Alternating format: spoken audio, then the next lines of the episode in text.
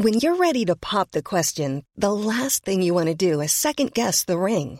At Bluenile.com, you can design a one of a kind ring with the ease and convenience of shopping online. Choose your diamond and setting. When you find the one, you'll get it delivered right to your door. Go to Bluenile.com and use promo code LISTEN to get $50 off your purchase of $500 or more. That's code LISTEN at Bluenile.com for $50 off your purchase. Bluenile.com code LISTEN. Hi, listeners. Just a quick little message. Um, there is a section of this week's episode where Damask's Audio, um, we had some technical difficulties. Um, it is there, but it might come in a little bit um, echoey or um, not as clear as it normally would. So apologies for that. It's late in the episode. It's only for about a 10 minute burst. So hopefully it shouldn't be um, too distracting, but just apologies for that little hiccup. Enjoy the show.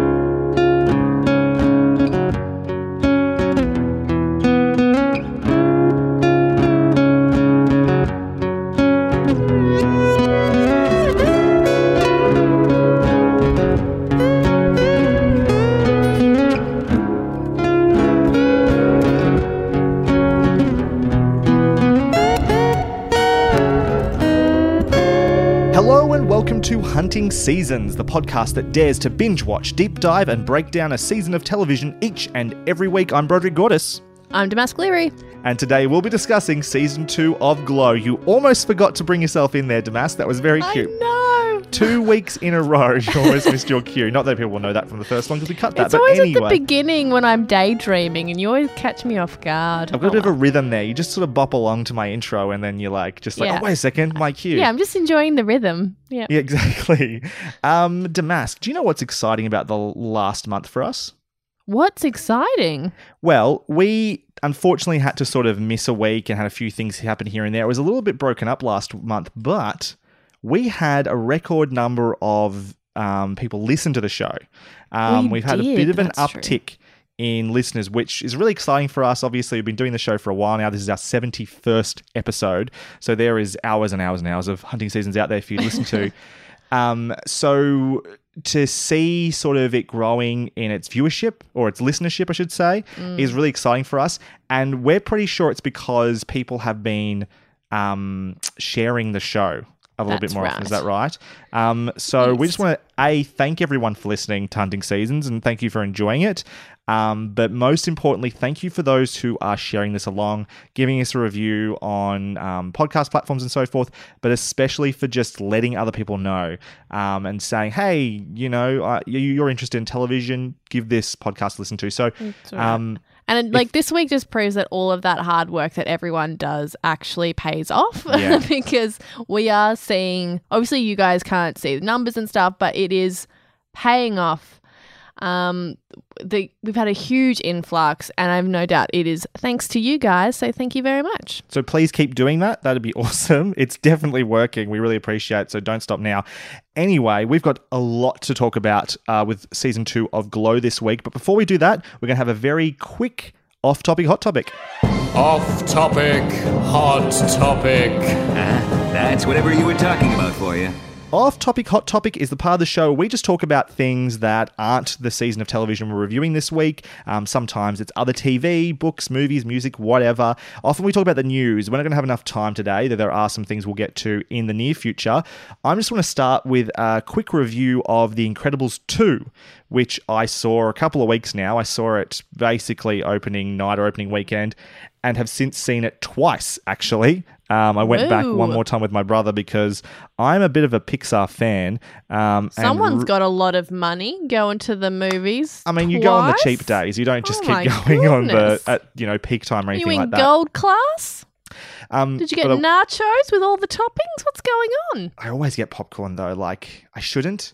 It vibes in my guts in a really bad way. Too much information, but I still do It just every makes time. me cough, which is very inconvenient when you're in the theater. That's a, yeah. Don't don't be getting popcorn if you're coughing. I wonder if I'm allergic. Maybe, maybe. Anyway, point being, I've seen The Incredibles 2. I want to talk about it a little bit. And I just want to start by prefacing that A, I'm a really big Pixar fan. Like, I am one of sort of. Um, uh, like I've been on a quiz show in Australia specifically with a special topic about Pixar. That's I was about to say, if you didn't mention Pixar. that, I was definitely going to mention Yeah, that. good. You Like- nerd. My love is up there. I'm a really big fan of what they do, especially sort of their first 10 to 15 movies or so. And The Incredibles, number one, is probably my favorite Pixar film of all. Like on its release, I think it was probably the best superhero film ever made. Not sure if that's true anymore, though it's still way, way, way up there. So, with that in mind, I'm happy to say that I really enjoyed The Incredibles too. Um, it's gorgeous. The technology to render these characters in so in CGI or you know 3D animation is better than it's ever been. It looks great. There's some really wonderfully wonderfully inventive action in this. The score from um, Michael uh, Giacchino is a banger, and frankly, it's just great to see these characters return to the big screen. I've been wanting to see a sequel to this film forever. It was of all the Pixar films was the natural fit for a sequel.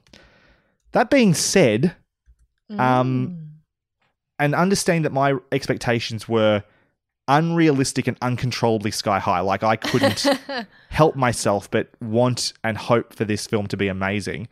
I don't think it reaches the heights of the first one by a wide margin. It's not bad at all. It's probably just mid tier Pixar, um, or even for a, a modern superhero film, sort of like mid tier MCU. M- like the Marvel Cinematic Universe has got some really high highs now. And I love its mid tier stuff too. It's Ant Man's and it's Doctor Strange's and like it's Captain America, the first Avenger and stuff like that. It sort of fits in that range. So it's not a bad thing at all. It's just not. I think the first film is genius. Um, there's a lot of things right. The opening se- sequence is great, um, but the first act is a bit clunky. Um, it sort of takes a while to get into gear to find its story. It just has to clunk it along to get there. It really, really hits its stride in Act Two, and is it soars for a while, and then it gets this Act Three that's sort of reminiscent of the ho hum action finales that Marvel has had a problem with in Phase Two of the MCU in particular. And the third act is really problematic for me.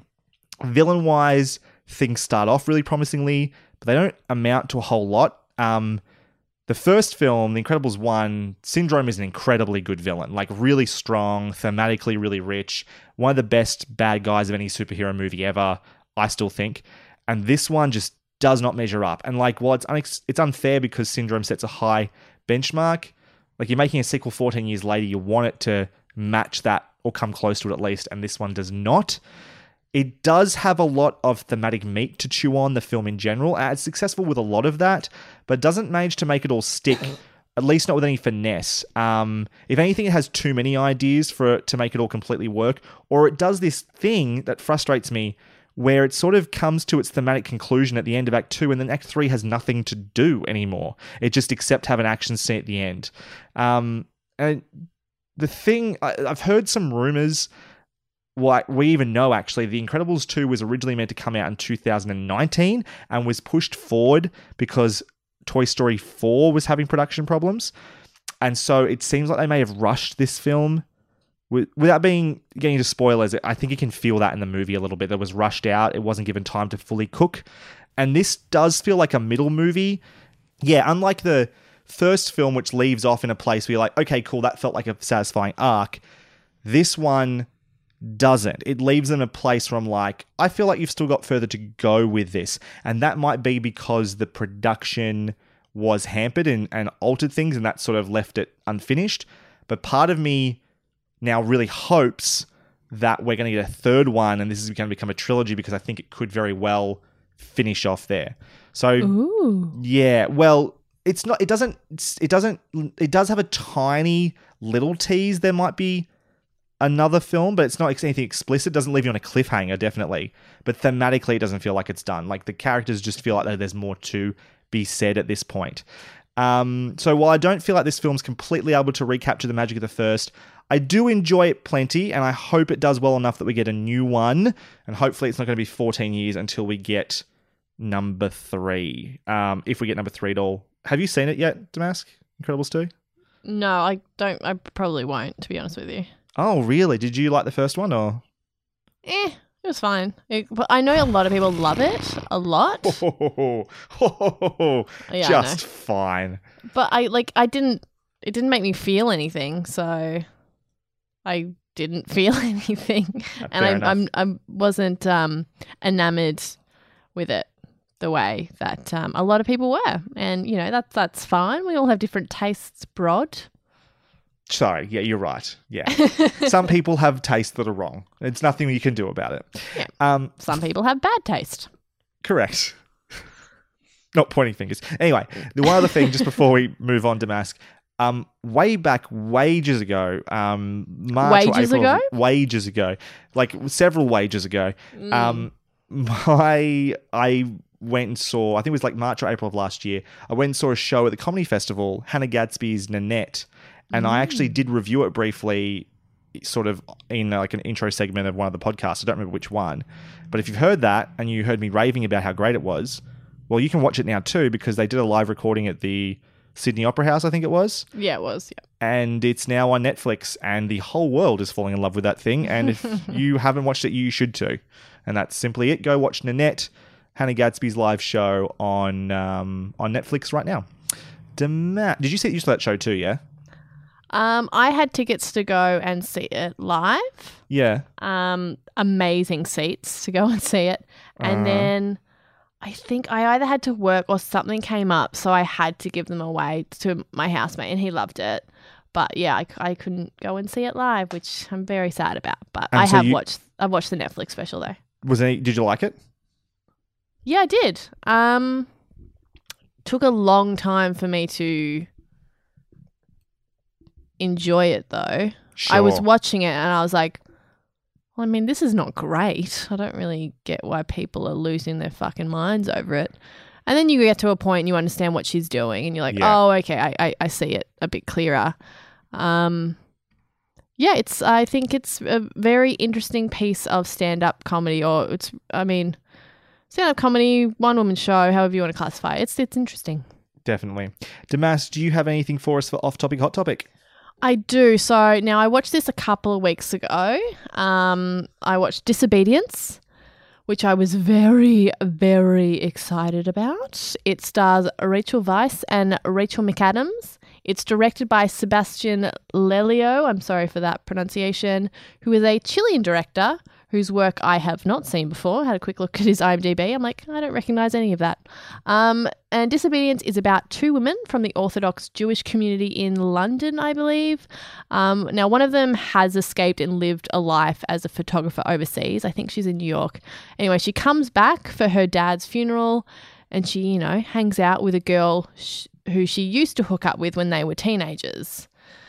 Now, it's based on a book, um, but I only found that out after I watched the film, but Mhm. actually makes a lot of sense when I was thinking about what my problems with the film were. Um, it's a film about sexual repression in this very patriarchal society or community. And it is incredibly hard to tap into the internal worlds of the main characters. I and on reflection, I was like, oh, because it's a book. So that would be really interesting because you'd be getting those internal lives on the page. We don't have that opportunity in this film because no one's saying anything. Um, they're barely making any eye contact. Um, so Mm. it's kind of hard. um, It certainly makes it hard for the audience to access it. And usually, you know, you could use visual tools to demonstrate things that would otherwise be a bad idea to put in dialogue. Um, but the direction in this film, to me, and I am not a director, I don't really know a whole bunch about direction, but I found like I was noticing the direction because of how bland and uninspired I felt it to be. So, can you And give I- me an example of what that means to feel the direction? Was it something a visual cue or a There's a lot of twofers, okay? Just a lot of twofers. I was just like, okay. when are you going to show me the intensity of who these people are? So it's the When lack it- of direction. Is that the thing that you're noticing? Perhaps, yeah. Yeah. And when, because everyone is so repressed, like how visually are you going to show me the stakes in this story? Yep. How visually are you going to make me understand these people because you don't have any other way to do it? And it Yeah. never got there for me, Right. um, at like at all. But you know, people who are, you know, actually have knowledge about direction are probably like, oh, actually, blah, blah, blah, blah, blah." but that was not my experience of the film. I wanted more of the two main women actually being friends. There are a couple of scenes where they're talking and, you know, you could feel a genuine connection between them. You know, the the scenes where the two Rachels actually get to play off one another are really, really good. I was like, give me more of that. Give me a sense of that there was a relationship there, that they really like each other, that there's there is that energy between them. Um, but yeah, it just wasn't enough. Um, the film, honestly, it felt lifeless to me. And keep in mind, I was so looking forward to this film. Like, give me just lesbian smooches and I'm pretty fucking happy. But yeah, no, this film was lifeless to me. Um, when what I felt like I sh- what I should be feeling is that like repressed life bursting from the seams, so that when you know it does break free at the end, I felt a sense of joy or levity or happiness or something, but I didn't feel that at all because the whole thing was just bland. I didn't feel it building to anything. And also, I will say there is one thing that happens in the sex scene that made me exclaim out loud in the theater, that's fucking disgusting. and then I was worried. I was like, well, now everyone thinks I'm a homophobe. Even though I'm in the cinema with a girl, clearly together, I was like, oh, fuck, now they just think I hate gay sex. But really, it's just this one thing they do that made me feel physically ill. Um, so, yeah, I wasn't super impressed with disobedience. But, yeah, Was the Whatever. trailer better than the movie? Because I thought the trailer was quite good. It got me excited as well. I was like, oh, that yeah. looks pretty good. The, um, yeah, the trailer has much more um Style. it's moodier. Yeah, Moodier. sty- sty- stylier. I was about to say. Stylier. It's stylier. Sorry, it's been a long night. Um, yeah, so I mm, probably wouldn't recommend, unfortunately. But there you go. Anything else, Damask? Yes, I have one thing to talk about in reality check. Mm-hmm. So I watched RuPaul's Drag Race the finale this week. Mm-hmm. What season is Um, this? This is just this is an All Stars. This is just RuPaul, RuPaul's This Drag is just a regular old season. It's season 10, I believe. Mhm. So I obviously have to, at the very beginning, congratulations to Aquaria. She is our winner. She was a fabulous queen that slayed the runway every week. But I need to retell, retell something to you, Brod, and to you, the listeners at home. Um, it's something that happened on the finale episode. So what happens is they have the final four. They, they walk onto the stage. In a big, great big auditorium full of people. Great, like excited to be there. Bunch of drag queens in the audience. It's fabulous. Anyway, so what they do, they get the four, the final four on stage, and then two at a time kind of have to lip sync for their life against each other. Uh-huh. Um, because that in RuPaul's Drag Race, that's how you determine the winner of like an episode or a loser in an episode. Sorry. Um. So we have our so Cameron Michaels, who's definitely not going to win. She, like she's definitely like fourth place material. Like I love her, but she just is hasn't shone as bright as the others throughout the season. Cameron Michaels is set to lip sync against Asia O'Hara, who is like this fierce black like hen mother, like community pillar, amazing performer. They you know, stand on opposite sides of the stage. And Cameron Michaels is in this kind of like cartoon Valley girl, Barbie doll, amazing outfit. Um, and but Asia O'Hara is wearing this like incredible outfit that is covered in butterflies, and she's got these great big, um, cylindrical, huge tits that are just like covered in butterflies. So they're just like weird pods on her chest that are covered in like these fake butterflies and they're all in her hair and stuff. The song starts. they're dancing, they're lip syncing. Asia O'Hara has a little box on her wrist. She unties the box and she's still grooving and stuff while she's doing this. She takes off the lid and she starts blowing at it. She's and I turn to my friend that I'm watching the episode with. I'm like, what is she doing? And he's like, just wait for it. Just wait for it. And Asia O'Hara keeps blowing, just. And then I see like a flutter of a wing as like she's blowing through it. And then I turn to my friend and I was like, is that a butterfly? And he turns to me and goes, Yes, they're all dead. So she's dancing around and dead butterflies like fall out. And then and then I was like, "Oh god, that's so embarrassing." Like she meant to have this great reveal, didn't work. Oh my god, that's horrific. She keeps dancing. She goes to her other wrist, another box. She opens it.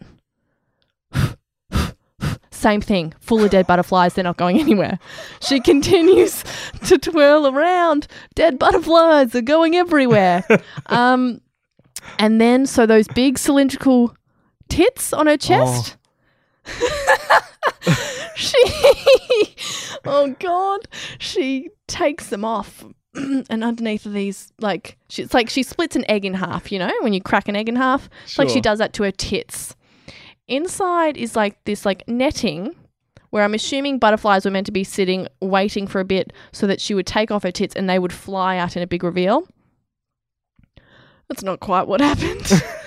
she takes off her tits, and in this, what looks like this weird spiderweb netting stuff is just hanging lifeless. A shit ton of dead butterflies oh.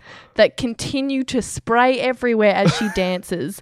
And you see the panic in her face. And then you see the shot of like the audience members who are all horrified that she keeps trying for this reveal. She tries like four times and at no point does it work. And I think it was up to the third reveal. And I was like, please just stop trying for the butterflies. They're all dead. Please stop. Stop, stop. They're already And then- dead. So these two women stopped dancing, and Cameron Michaels was like doing all these whirly twirly things and not paying attention to what Asia was doing at all. And she's just like, so the other girl who doesn't have the butterflies is just kind of like catching her breath, and she looks down, she adjusts something on her outfit, she looks down at the stage, and you just see the shot where she sees like all these dead butterflies on the ground, and it's just a close up of her face being like, what the fuck is that? and it was it i could barely watch it. You know how nervous i get watching television Brod like particularly like live television? Especially Oh, like I was- cringeworthy stuff like that, yeah. yeah i broke out in hives. I was like yeah just like wriggling all over the couch in horror. It was so so awful and embarrassing but so perfect. Like it, the fact that she just kept trying i was like this is amazing television. It was very good. Anyway I- so that's my reality check this week That's my favorite reality check ever. I I dare say there is going to be a video on YouTube of this, and if there is, I'm going to not just watch it, but make sure it's in the show notes so you listeners can experience this as well. Is there any Please theory do. on why the butterflies were dead? Were they just like did they overheat in there, or like So apparently they need to be a certain temperature to Yeah. wake up. uh huh? And so I, I think they were too cold, so they were asleep. So they and weren't- then oh, some of them were dead though, because you could see in the boobs that like they looked pretty fucking dead. yeah. Um, and then so as they slowly warmed, because she was twirling and stuff, so like they would fall out of where she was meant to be revealing them from, uh-huh. and so they would fall on the stage, the stage in which two men in fucking heels are jumping and twirling, and so they're all just getting crushed by these fucking Oh, heels. no. It's and even when they eliminate Asia, because obviously after that, RuPaul's like, um, sorry, you can't win, so you have to go home. Um, and she walks off the stage. You see her because the stage is all like lit up and stuff. You see her on her way out, just stand right on a butterfly. It's really Oh. fucked up. Yeah. Ah, that is quite the hard act to follow, but we are going to try by uh, moving into our season in review, spoiler free review, I might add, of Glow Season 2. Let me clue you in. Season in review. Glow Season 2 sends us back to 1980s LA, where the gorgeous ladies of wrestling have been given a full season order and are revolutionizing television. The main cast of Season 1 are joined this time around by newcomers Victor Quinaz and Shakira Barrera as Yolanda Junkchain Rivas. Season 2 is available internationally on Netflix and consists of 10 episodes, each coming in at around 32 minutes, with a 46 minute season finale, and took us approximately 5 hours and 30 minutes to watch. Glow hasn't been officially renewed for a third season, though it seems inevitable. Before we get into our full review of this season, I just wanted to go back and reflect on what we thought of season one. Damas, do you remember your general thoughts on season one, what star review we gave it, and so forth? I think I vaguely liked it. Vaguely liked it. No, I gave it five stars. I was obsessed with season one. You did. I went back and listened again to the episode you did with Lauren. I actually wasn't here for that episode. I was in Japan No, at the time, so I missed out Yeah. talking about it. But yeah, you seem to uh, love it. You said you recommend it to anyone and everyone and gave it five Yes. stars. Agreed. Still would. Absolutely. And I was sad I didn't get to talk about that season because I also fucking loved season one. Yeah, and I think I mentioned did. on a later episode that I would have given it five stars as well. Um, Mm-hmm. I think I watched the entire first season in one sitting, like just utterly adored it. Was excited by the trailer and just found the show to be an absolute gem as soon as I got there. So Mm-hmm. have been looking forward to season two for a while. So Yeah. Damask, are you prepared to go first and give your spoiler-free review for season two? I mean, I'm always prepared because I always go first. That's so... not always, but mostly. Occasionally you force Sure. my hand here, but yes. All right, so I shall go first. Are you happy with that? Yes, please. Okay. Okay, sometimes you find a show that feeds your soul. Sometimes you find a show that reminds you that your grief or sadness or happiness or excitement are part of a shared experience, that we are all intrinsically linked to one another. And seeing something that says, oh, hey, that's me, can be the catalyst for feeling that way. Glow does that for me. I love to watch this family of misfits come together and create something that is so full of energy and fun.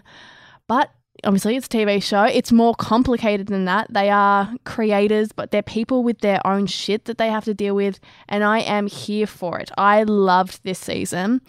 And as I said all over the internet this week, Betty Gilpin is the best actor on television right now. Mm. Her performance, not only this season, but I think in season one as well, is amazing. It's I am floored by it every single time. Her incredible balance of vulnerability and fury is captivating to watch. I think all the performances are fantastic. Um, this season is different than the first season, um, but it's still amazing. It's still glow. It's still on brand. It plays within the same themes but explores them further. Yeah, I loved it. I loved it. What's your spoiler-free review, Brod? Very similar thoughts, really. The show is just a delight to watch. It's so easy, it feels effortless somehow. Effortless comedy, the writing's great, effortless heart, effortless character work, effortless drama. It does all of it, and it does all of it like it's been doing it for 10 seasons. Like it just has worked since episode one and is still working just as well in season two. You know exactly what it wants to be, and it just does it. And it does it without fear, just with complete confidence. It this is going to seem a little bit weird because they aren't they're similar in some ways but they aren't the same sort of show necessarily but it hits me as a viewer as a, a me personally in the same place the community does in some ways it's like i said obviously a very different show but it does some of the same things right the flawed characters that are still very likable the character focused nature of the storytelling the drama um, that's in there, but you still want to spend time with these people because they want to spend time with each other. I don't want to give Yeah. any spoilers away, but there's some moments in the middle of the season in particular that I just like give me the warm and fuzzies that I get from like Community or Parks and Rec as well, which I really like when a show does. And we've talked about that before. They're like our favorite shows because we like to be there and spend time with these people. And I just like they just want likes to spend time with each other. There's a real sense of family and connection. And also what this does, similar to Community, is it's brave enough to break away from its own episodic formula from time to time. There's a couple of yeah. episodes in particular in this season that that just they break that what you expect an episode of Glow to look like, and every time it does it, it succeeds. And they're great Mm-hmm. episodes. They're standout episodes, and I love that it can do that. I love the 30 minute time um, length of the episodes as well. That's perfect for me. Oh, 10 episodes in this season. Beautiful. Ah, Such uh, a just- blessing. it, when I say it's effortless, it's a breeze to watch as well. I think Mm-hmm. this is a perfect season two of a series as well, in the sense that season one sort of has has a job ahead of it to try and make you fall in love with it, but introductions uh, can be there's you get a little bit of a boost from having an introduction because you get to set the stakes, the standards, and sort of the drama going forward, and um, it can be a bit surprising and fresh because of this. Also, season one, you don't know if you're going to get a season two at season one, so you tend to give yourself a bit of a mini arc that finishes things off pretty well. Um, this is a step along the road to a much longer, bigger story. It's a it's sort of evolving its characters naturally. It's not trying to get too far ahead of it or finish these characters' stories off in any way. It's just sort of moving it along, and it does that very well. In that is the only thing probably for me that sets it slightly below season one for me is that season one feels sort of like a complete whole on its own, and that's an advantage mm-hmm. of just being where it is, of being a season one. This is doing its job and not trying to come to a satisfying conclusion. But particularly, I found the last episode this season doesn't compare to the last episode of the first season for me. And so, sort mm-hmm. of by the end of it, while I'm like, cool, excellent, it did everything you were meant to do, it's missing some of that freshness, it's missing some of that sort of complete arc. It's a tiny, tiny step below season one, but not a, by a lot. I like that's it's not even really a criticism. It's just Yeah. it's the nature No, of being I- season two. I completely agree with everything that you are saying in that I really enjoyed this season a whole bunch. But yeah, there is that little sliver of that's going to I think knock it off- off its its 5 rating for me because there it's just because it's still an amazing show, Yeah. but there is less enjoyment there. I guess because the surprise of what a Yeah, uh, nice little gift Glow was has gone. And I agree absolutely with what you're saying is that season one is so beautifully put together Yeah. and is a complete package. Um, and this season two is still beautifully put together. It's just a different beast slightly because of Yeah. where it will fit um, within the canon or the narrative of the series as a whole. And that that's just yeah, the nature of the beast. That's just what it's going to be. But because it isn't that first exciting step, it is going to be a little bit less. Yeah, exactly, exactly. I think we're on the same page there as well. Um, yeah, that's about it. What would you give this score wise out of five compared to, well, out of five? I wrote 4.5 and then Yep. next to it I did like a dash and a 5 question mark. So I was like I wrote down am I 4.5. I'm like, yeah, no, that's that's right. That's that's totally right. But I was like, oh, but it's like I liked it so much that I want it to be a 5 and Yeah. f- I I but I just because I don't love it as much as the first season, though it's pretty close, I think I have to give it a 4.5 just to kind of differentiate a little bit. But if I could give it like a 4.8, I would. But that's too much, so I'll give it a 4.5. It's a high 4.5. yeah. Yeah. I'm I'm exactly the same. I'm also a high 4.5.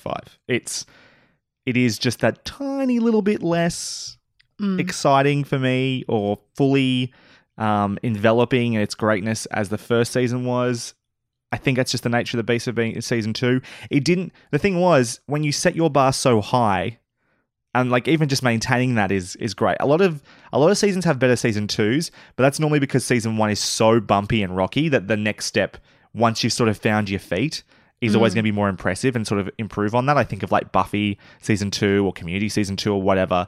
Um, this show started flying. Like it started at the top. And it's maintaining. It's re- like relatively maintaining that. I even think this probably has individual episodes, a couple of them in particular, that are better than any individual episode in the first season, except for maybe the finale of season one, which was terrific. Yeah. Um, but just overall, yeah, just as a whole entity, you see how this season ends, and it's like I can't wait for season three, but I didn't have that cathartic, like complete feeling that I had at the end of season one. That's Yeah. it's it's the nothingness of criticisms. Um, Yeah. it's not even obviously we're going to say go and watch this show immediately. Like it's on Netflix. Just go, go watch it. And once you've watched Enjoy it, watch, it. Like watch it a second spoil time. yourself for an afternoon. That's what al- is also great about this show. Is like you can watch it in an afternoon into an evening. Just Yeah. like yeah, get some popcorn happening, get some fizzy drinks, and just have a good time. Go watch it. Come back and listen to the podcast. Go and watch it again. Go and watch it several more times before season three comes out, which hasn't been confirmed yet, unfortunately. But I'm assuming it will because it's, It's uh, gotta be. doing pretty well. I think it's certainly set up that way. All right, This is Paige, the co-host of Giggly Squad, and I want to tell you about a company that I've been loving, Olive and June. Olive and June gives you everything that you need for a salon quality manicure in one box. And if you break it down, it really comes out to $2 a manicure, which is absolutely insane. It's also so easy to get salon worthy nails at home with Olive and June. The difference between how your nails used to look when you did them yourself and now with the Mani system is a complete game changer. The best thing about Olive and June too is it's a quick dry, dries in about one minute, lasts for five days, and full coverage in up to one to two coats. Visit oliveandjune.com slash perfect Mani 20 for 20% off your first system. That's oliveandjune.com slash perfect Mani 20 for 20% off your first system. Burrow's furniture is built for the way you live. From ensuring easy assembly and disassembly to honoring highly requested new colors for their award-winning seating, they always have their customers in mind. Their modular seating is made out of durable materials to last and grow with you. And with Burrow, you always get fast, free shipping. Get up to 60% off during Burrow's Memorial Day sale at burrow.com slash ACAST. That's burrow.com slash ACAST. burrow.com slash ACAST. Um, that was our spoiler free review. Let's get into the spoiler zone and do some deep dive discussion on this season. You're now entering the spoiler zone. Spoiler warning on this episode, we will be discussing everything that happens in season 2 of Glow. Before listening any further, we recommend watching all of Glow up to this point. If you've not yet done so, proceed with caution. There are spoilers ahead. You have been warned. Kids, I'm going to tell you an incredible story. Story time with Damask. The gang's all here and they're ready for their close up. The only problem is that the director, Sam, has no interest in them right now. So Ruth takes everyone on a fun trip to the mall to film an opening title sequence. They frolic about and are proud to show Sam and Bash what they did. Sam freaks the fuck out because he is a man baby, and to show everyone just how powerful he is, he fires Reggie. Oh, we'll miss you, Reggie. The girls are feeling pretty vulnerable at the moment since they all signed their souls and leotards to the devil via KDTV's contract, except for Debbie Egan. She uses her star power to get a producer title. She quickly realizes that that title doesn't mean a whole lot if the two dickheads you work with keep ignoring you. So Debbie does what every woman has to do, and that's work twice as hard as the white men in the room. The show is chugging along pretty well, but the ladies' personal lives get a tad complicated. Ruth sets her eyes on a camera guy, and Debbie does not approve. She convinces Ruth to stay late and help her with some editing. I wish I could use editing to emotionally manipulate someone, but I can't see myself convincing anyone to stay back and watch me fiddle around on Final Cut Pro. Ah, how things have changed. Ruth does whatever Debbie wants because she desperately misses her friend and is also pretty terrified of Debbie's anger, which is fair. Angry Debbie is genuinely terrifying. And, you know, she has plenty to be angry about. Debbie has a sweet little garage sale after receiving a Gumtree inquiry from Mark's new secretary slash girlfriend, and Tammé has to confront playing an offensive stereotype when her son comes to see the show. And all of our hearts broke. But despite their personal and professional sacrifices, the show is punished and moved to a 2am time slot.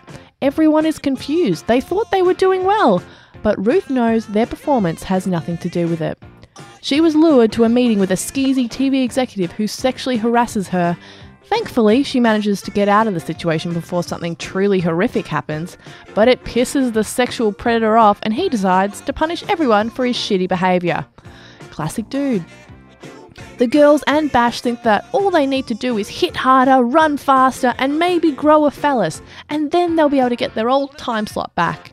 Everyone works incredibly hard and they produce an amazing show. But Debbie's had a hard day of dealing with her shitty life, so she starts the Sam Sylvia diet, which is just snorting cocaine off of a typewriter.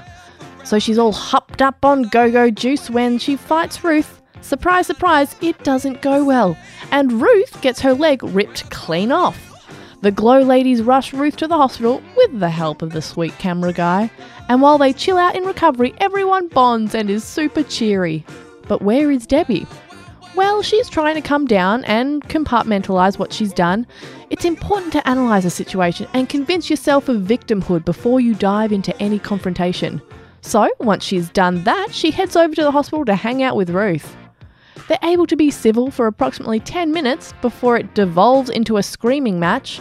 Ruth cries about having a crap life and Debbie stealing the one thing that she has. And Debbie screams about the fact that Ruth fucked her husband and that that trumps any qualm Ruth might have. You know, it doesn't end very well. But we know these crazy kids can't stay away from one another. They eventually decide to tentatively be friendly towards one another. It really is baby steps with these ladies. Well, it's like two baby steps forward and seven adult steps backwards. Uh, what else? Oh, Justine's mum comes back in town and is a tad annoyed that she's been lied to about her daughter's location for months, so she decides to drag Justine back home. Sam tries real hard to keep her, but ultimately he's a lonely and mean film director who only cares about himself for 95% of the time. And what mother would leave their kid with him?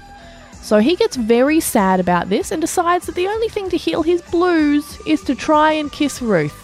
She pulls away though, she's definitely not interested in going down that dark and twisty path. Good girl, Ruth, you've done the right thing. Instead, she goes over to Camera Guy's house for some blockbuster and chill. They make out. It's cute. It's so, so cute. And it's fabulous to see Ruth finally make some healthy choices. It's the final show of the season, and everyone is aiming to impress potential new buyers of the show in the audience. It seems to be their only way of getting out of that 2am time slot. It's a real piece of entertainment, particularly with a wedding between Bash and Rhonda for a green card, and then a battle royale match over a bouquet.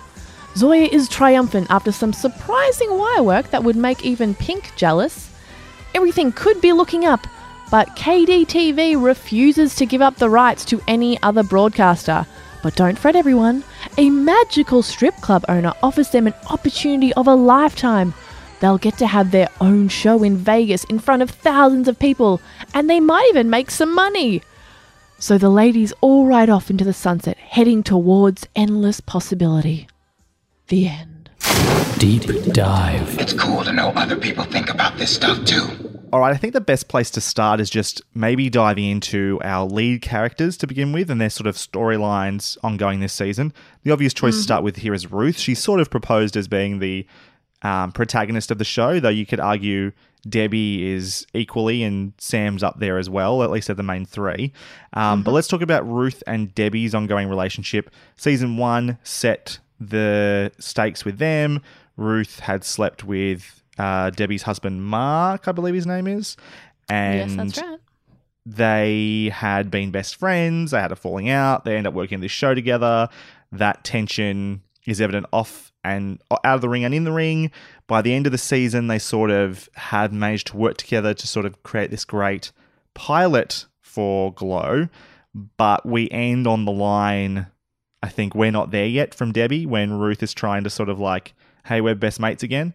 And so we start mm-hmm. this season with them in a complicated place, basically, where they're going to have to continue working together. They've obviously worked well together, but it's a cr- it's a tense um, workplace environment, friendship environment for them at the very Yeah, least. it, it certainly seems to me that they, particularly Debbie, but I think both partially at least, are in a state of denial of Yeah. their circumstance, which is they're just kind of like, we'll get the job done. We have to be in this space together, and we're just not going to acknowledge or really think about what's happened, what's happened between us. Um, so there is just a huge disconnect between them throughout the entire season. I think until a later episode when they actually have a confrontation. But until then, it's just kind of being like, well, let's just do the work. There's clearly uh, strange power dynamics between us, but we can pretend that that is just work related and not so much about our lifetime of experiences together. Well, it comes out not just in their individual, like in their personal um, interaction with each other, but in the, how they work. So, in the first episode, Ruth sort of takes the lead on shooting a intro for uh, uh, the Glow, basically, like your opening credit sequence, which Debbie takes some umbrage with because she uh what what's her real problem with that one really she um I think she just doesn't like the idea of sort of Ruth being the favorite there, that she's getting more power or any of those sorts of things going on here. She works just as hard. She's the star of the show, sort of thing. Also, she holds a massive grudge against Ruth for yeah, their, I mean, she is dismissive of Ruth's enthusiasm, I think. Not for anything that is necessarily work related, but I think she just resents any sign of Ruth trying to be friendly with her. And so when Ruth is like, "Oh, come on, we're like all a family going to do this together," and Debbie, Yeah. you're going to do it too. Debbie is just like, "Don't talk to me. Like that's not our relationship at all." And so then when Debbie's like, "Oh, well, I've got to go shopping anyway," and Ruth kind of invites everyone along, Debbie does it because Yeah. I think she does in- enjoy the work, enjoy doing that kind of stuff, even though it is silly and she kind of acts like it's beneath her. But it's more just like she sees Ruth continually like kind of pushing her boundaries, which she has firmly placed up, and so she just resents any kind of sign of that. what's interesting as well is Debbie is very much interested in um, increasing her own profile, trying to get the most that she can out of this situation. I don't think she she sees it as more of a job, obviously, than Ruth does. Ruth sees it as a something that she's really passionate, and enthusiastic about. As you said, she sees the family side of things. It's the best job she's ever had. Debbie, on the other hand, has had her job on her soap opera and has sort of stepped backwards and needs work because she's now going to be a single mom and she needs to be making money and be the breadwinner. She knows what she's worth as well and she's trying to get the best possible deal for herself. Totally fine. What's interesting though is how that tends to, Debbie then seems to subtly throw or use the fact that she's been able to gain some sort of power and status back at Ruth a bit as well. Like she's a little bit antagonistic with Ruth about that. It's passive aggressive in it in a sense, but it's like when she closes the door on Ruth hmm. at the end of episode one because she's having a meeting directly with Sam. That's a passive aggressive, you know, power move there. She's making a statement. What do you think about that? Yeah, I don't. Yeah, I felt like it was kind of. I never got her being even super focused on Ruth in that moment. Right. I think she was just like, I'm not just a performer. It's not so much about Ruth and her dynamic. She's like, oh, you you girls are on the outside and I'm on the inside. I need to be in control of my own life. I Yep. mean, I'm, I'm sh- I don't doubt that that was probably in the scene. That's just not how I read it. I didn't see it as her having a dig at Ruth in any way. It was her just kind of like taking control. because like I agree with you because th- there's I think there's two sides to it because her motives for doing like wanting to become a producer and wanting to get you know more pay and those things come from a place that I totally understand. I think Debbie's is right to do that. You know, she's not going to just sign the contract like an idiot. She understands that she can throw her weight around and get a better deal for herself, and she does, and good for her as she should, right? But to me, it read like she was she was making sure she enjoyed the moment where she got to push Ruth out of the room and keep her out of the room as she took a role next to Sam with some sort of authority. She struggles with that authority, even exerting herself as a producer later as the season goes on. But I felt that. I felt that again when Debbie deliberately um, keeps Ruth from going on her date with the cameraman guy as well. Like she is oh making yeah, that's I mean that's overtly in that scene. Yeah, absolutely. Yeah. that's that's her. Yeah, I don't. It's yeah, I because I've watched it through twice now, Yeah. and I think we get hints with Debbie saying things like, "Oh, he's just a sleazy camera guy." yeah. And I think you see perhaps a dynamic that existed within their friendship in which Ruth would make terrible mistakes, Sure. particularly around men, and Debbie would be like the judgmental, controlling one, being like, oh my God, you can't do that, you can't do that. Or even And trying now- to come from a protective standpoint. Like it can almost be a sisterly, like, I know better than what's better for you. I'm trying to help you out here, even if Ruth doesn't see it. And probably I think Debbie was out of line just to, to act that way, but it might come from that sort of place as yeah, well. well, that's what I love about the complexity of Yeah. this because I think probably there's a part of Debbie that thinks that, that sh- she's acting from that sisterly place. Mm. Um, whereas I think she is also at the same time in denial that she would ever feel sisterly towards Ruth Yes. and be loving in that way. And then also we have another layer of the fact that she wants to continue to punish Ruth. Yes. So there's so many different layers to their relationship that I think you could probably take any scene with those two characters together and just infer or take away like so many different things Yep. because I think both the performances from both of those women, are amazing, um, and there's just so much to dig through. The the punishing, wanting to punish Ruth bit is the bit that really stands out to me the most, though. Mm, and yes. I don't. I definitely think it's more nuanced than this. But I kept wondering at different times if the show was trying to like from moment to moment it changed. But it did seem at times they were overtly trying to make Debbie the villain or the closest thing to a bad guy in this show. Whereas last season I thought it was easy to think of Ruth that way, especially when you see how the show starts. Ruth was sort of was more in the wrong at the time. Obviously, sleeping with her best friend's husband is a pretty bad move. Um, and while I don't think we necessarily have to forgive Ruth completely, and neither should Debbie, the nature with which Ruth is really trying her best to, if not mend that friendship, at least allow them to move on from that and maybe prevent further punishment. But Debbie is so dead set on making sure she keeps punishing Ruth. And so the big fight that happens in episode, I think it's six, whatever it is, um, the, after after Debbie breaks um, Ruth's ankle is mm. incredible. Probably the best scene in the entire show for this season, if you ask me. In mm-hmm. which Ruth expressed exactly that. I'm trying, I'm trying, I'm trying, I'm trying, but you just keep wanting to punish me. And I'm not really feeling or getting a lot from Debbie. I understand her frustrations. I understand, obviously, she was really hurt by what happened with Ruth. But that's the thing. It's just that again. It's like she keeps coming back to, you know, you did this. So when like, yes, she mm-hmm. she broke Ruth's ankle, but you slept with my husband. I'm now going through a divorce. My life is falling apart, and Ruth is mm-hmm. constantly having to be punished for that. I don't know. How do you feel about that?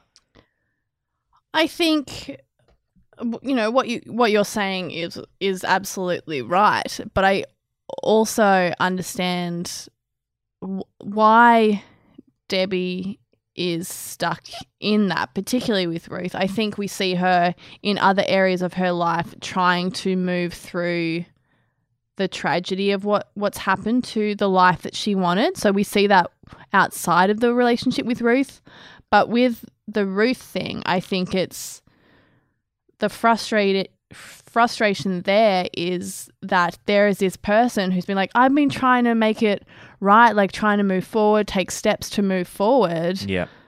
which is like, well, yeah, you can take those steps because your life didn't fall apart. Yeah. Like, yep. You're the one with very little damage done to your life. Like, Yeah. stop trying to make it right. That's not your job. That's not the thing that you can do. And Debbie's trying to make it right for herself. That's the important thing. You're 100 percent Debbie. right. The Yeah. the tragedy there of what Debbie is going through. We see her at home struggling with the divorce, struggling to be, you know, the best mum she can be, struggling as a single parent, struggling to even live in the home that she had with her ex-husband or soon to be ex-husband. I think the divorce papers are signed by the end of the season. Yeah, struggling to come to like the right decisions for what she should be doing, struggling to make enough money for herself that she can be that independent mum. And then yeah, Ruth has just sort of yeah had a falling out with her best friend, but otherwise she's now got a you know for the first time in her life is a leading lady in a television show and has a career and is even Hmm. looking at other prospects in terms of dating, which is exciting new for her. And Debbie, even the idea of dating just exhausts her. Like that's not what she had planned. She didn't want to be dating again. For Ruth, that made sense. That was the next step in her life, but it wasn't for Debbie. Um, yeah, I think that's another thing with like their their different views of the experience of being in Glow. Mm. Ruth is so full of this positive energy, like she's you know come into the industry really for the first time, and Debbie is just like I'm like I had a career, and now I have to build another one, and so Yeah. I'm not going to start at the bottom rung with you guys. I don't want to have to be scrappy to kind of make it for 10, 15 years. I'm going to come in, use what I have, which is my name, and at least kind of get up there at, at a at a higher rung so that I mm-hmm. don't have to do that again. And yeah, and I think once again, Ruth's need to kind of impose herself on how Debbie does things is just the wrong strategy. The bit, the probably the most egregious thing that Debbie does, obviously in this season, though, Oh, is breaking Ruth's ankle. And in doing oh, so, oh that's not what I was thinking at all. Well, wh- uh, well, we'll come back to what you were thinking because for me, the craziness there is obviously she did something incredibly unprofessional, especially when you consider the physical nature of their work, by using cocaine beforehand, put herself in a position where she could not perform correctly, she could not do it safely, and she hurt her co star in doing so. Now, a couple of things are particularly bad there. One, the unprofessional nature of it, though I gotta say, I was really happy that I was really worried when the cocaine showed up. This is going to become a, another drug story, like someone Yeah. who's spiraling and has a drug addiction. I was like, Special not- episode or three episodes. Yeah. or a season like it's what season six of Buffy, right? Like I've I've done that storyline enough times now. I think I've mentioned this in another one. It's like I don't need to. I, I mean, you can't keep it out of story. It's it's real drama. It's real life. It's going to show up sometimes. But I'm glad it didn't go too far. It was just a moment, and it was more about the um, unprofessional nature of it. But more importantly for me, it was about that while they're dealing with Ruth's actions, you know, back at the start of the first season, and they are talking about it and whether or not Debbie feels like Ruth has paid the price yet, Debbie has not owned up to what she did. Nobody knows just how bad things were. People are asking if she did it intentionally, and that's one mm. question that's inaccurate. But nowhere during their fight has Debbie owned up to her mistake, which to me is the most the worst thing about all of this. It wasn't just the unprofessional Yeah. nature of it. It's just there is they are not on the level on a level playing field because Debbie is not letting herself be criticized for the thing that she actually did really wrong here. And she's she's not owning she's not making herself vulnerable or yeah, putting herself on the same um, sacrificial sort of altar that Ruth has been doing for two seasons now. And I think Yeah, that's really Debbie, important. Debbie is only comfortable being vulnerable if she is in the place of a victim. Yes, That's the only vulnerability that she is comfortable with. Uh-huh. So if you if I mean to be vulnerable in shame for her, that's not an option. Yes. She is going nowhere near that. Yeah. And that's, you know, a big part of her problem is that because of that, she has a real problem connecting with people. Mhm. And we see that with like, you know, the family of girls, how much she is just not a part of that Yep. because she isn't able to be truly vulnerable with anyone. Um, what was the thing you thought that, sh- that was the most egregious thing she did this season? Oh, I mean, I know it was probably like s- scripted and stuff, and it was only made so awful because of the particular. I mean, it was just awful. Let's be honest. Um, was when she was telling Tammé to get a job as welfare queen. Oh yeah, Get a job, and That- like put an apron on her and like gave her a broom and stuff, and was talking about how many kids she has, and I was just like, oh my god, that is that's really full on. That's really full on. I want to talk about that episode specifically in a little bit, Yeah, no worries. but that it that it really hit home for the first time just how problematic Liberty Bell as a character is. Not mm-hmm. just like the stereotypes of the other characters, whether it's Beirut or Machu Picchu or Fortune Cookie or Welfare Queen, but the but Liberty Bell and what that expresses when she is, you know, tearing down these other characters because she's the mm. victor, she's the everyone the one that everyone's cheering for that predominantly white audience. Th- it- Yeah, that I mean- episode hits me hard. Yeah, absolutely. And I think if we like in the episode, episode 8 where we actually get to watch the show Yes. and we realize how much of a joke Liberty Bell is. Yes. In in those instances I'm like, "Oh, great, it's a parody of that kind of idea, that kind of nationalism." But then we also have um in an earlier episode, I'm pretty sure, um it which yeah, it is the one where she tells Welfare Queen to get a job where Machu Picchu comes out from performing and it's like, oh, there's a little girl in the front row wearing red, white, and blue for Liberty Bell. Yeah. Which just tells us that, you know, what they are doing in that space, in that ring, ripples out and creates waves. And like a little girl can see herself in Liberty Bell, but then obviously a little girl that looks like Tammé will see that and be affected by that and that will be like burnt into her memory as, as something that like someone that represented the American ideal Mhm. did to someone that looks like her, which is so fucked up. It is. And I'm it's a part of the show and I think some people criticize the show for maybe not dealing with that stuff enough or directly. I think people want to be more overt that they're that this like this is bad, that these caricatures, these stereotypes are bad. But I think that's pretty obvious. And when they do Yeah, use it, they tend to do it like that episode. They do it in such a powerful way. It's like mm. you cannot deny this sh- show understands that these are problematic and they're meant to be problematic because you need to see this in context of the period of what these women have to do to get roles at all that they have to live with these stereotypes to even exist in this profession Yeah, this is like, yeah, it comes back to the balance of this show in which we are able to see the effect of playing a stereotype mm-hmm. and the effect that it has on the performer and their community. But we also understand that because of the culture that this show takes place in, the time period that the show takes place in, these women have limited opportunities. Yeah. They are aware of portraying stereotypes, what that is going to do to their communities because they are women of color themselves. They are super fucking aware of that. And I think we see that in the conversation that she has with her son. He knows that. He knows the consequences of that. He knows like what it can do to people. And he he also recognizes the culture that his mother lives in, the time period that she had to raise him in so that he could go to an amazing school, so he could be treated with a semblance of dignity that he has a right to, but has been but has been denied him simply because of the color, color of his skin. These characters all know that, and I think you know most viewers fucking know that if you know anything about you know, the 80s or just being a person of color in America or many other Western countries. We're hyper aware of it. But I think this show does a great thing of showing what it does to the people and also sometimes you have to do what you have to do. And there is strength in that, even if it's kind of grey.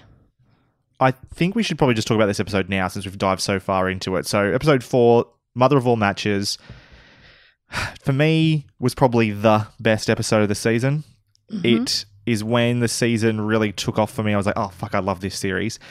It, uh, there was just so many times where I couldn't believe what it was doing. Even just the setup at the start of like the awful stereotypes that they were using. I love some of the lines as well. There was one at the start when they're sort of they're, they're previewing the match between Welfare Queen and Liberty Belle.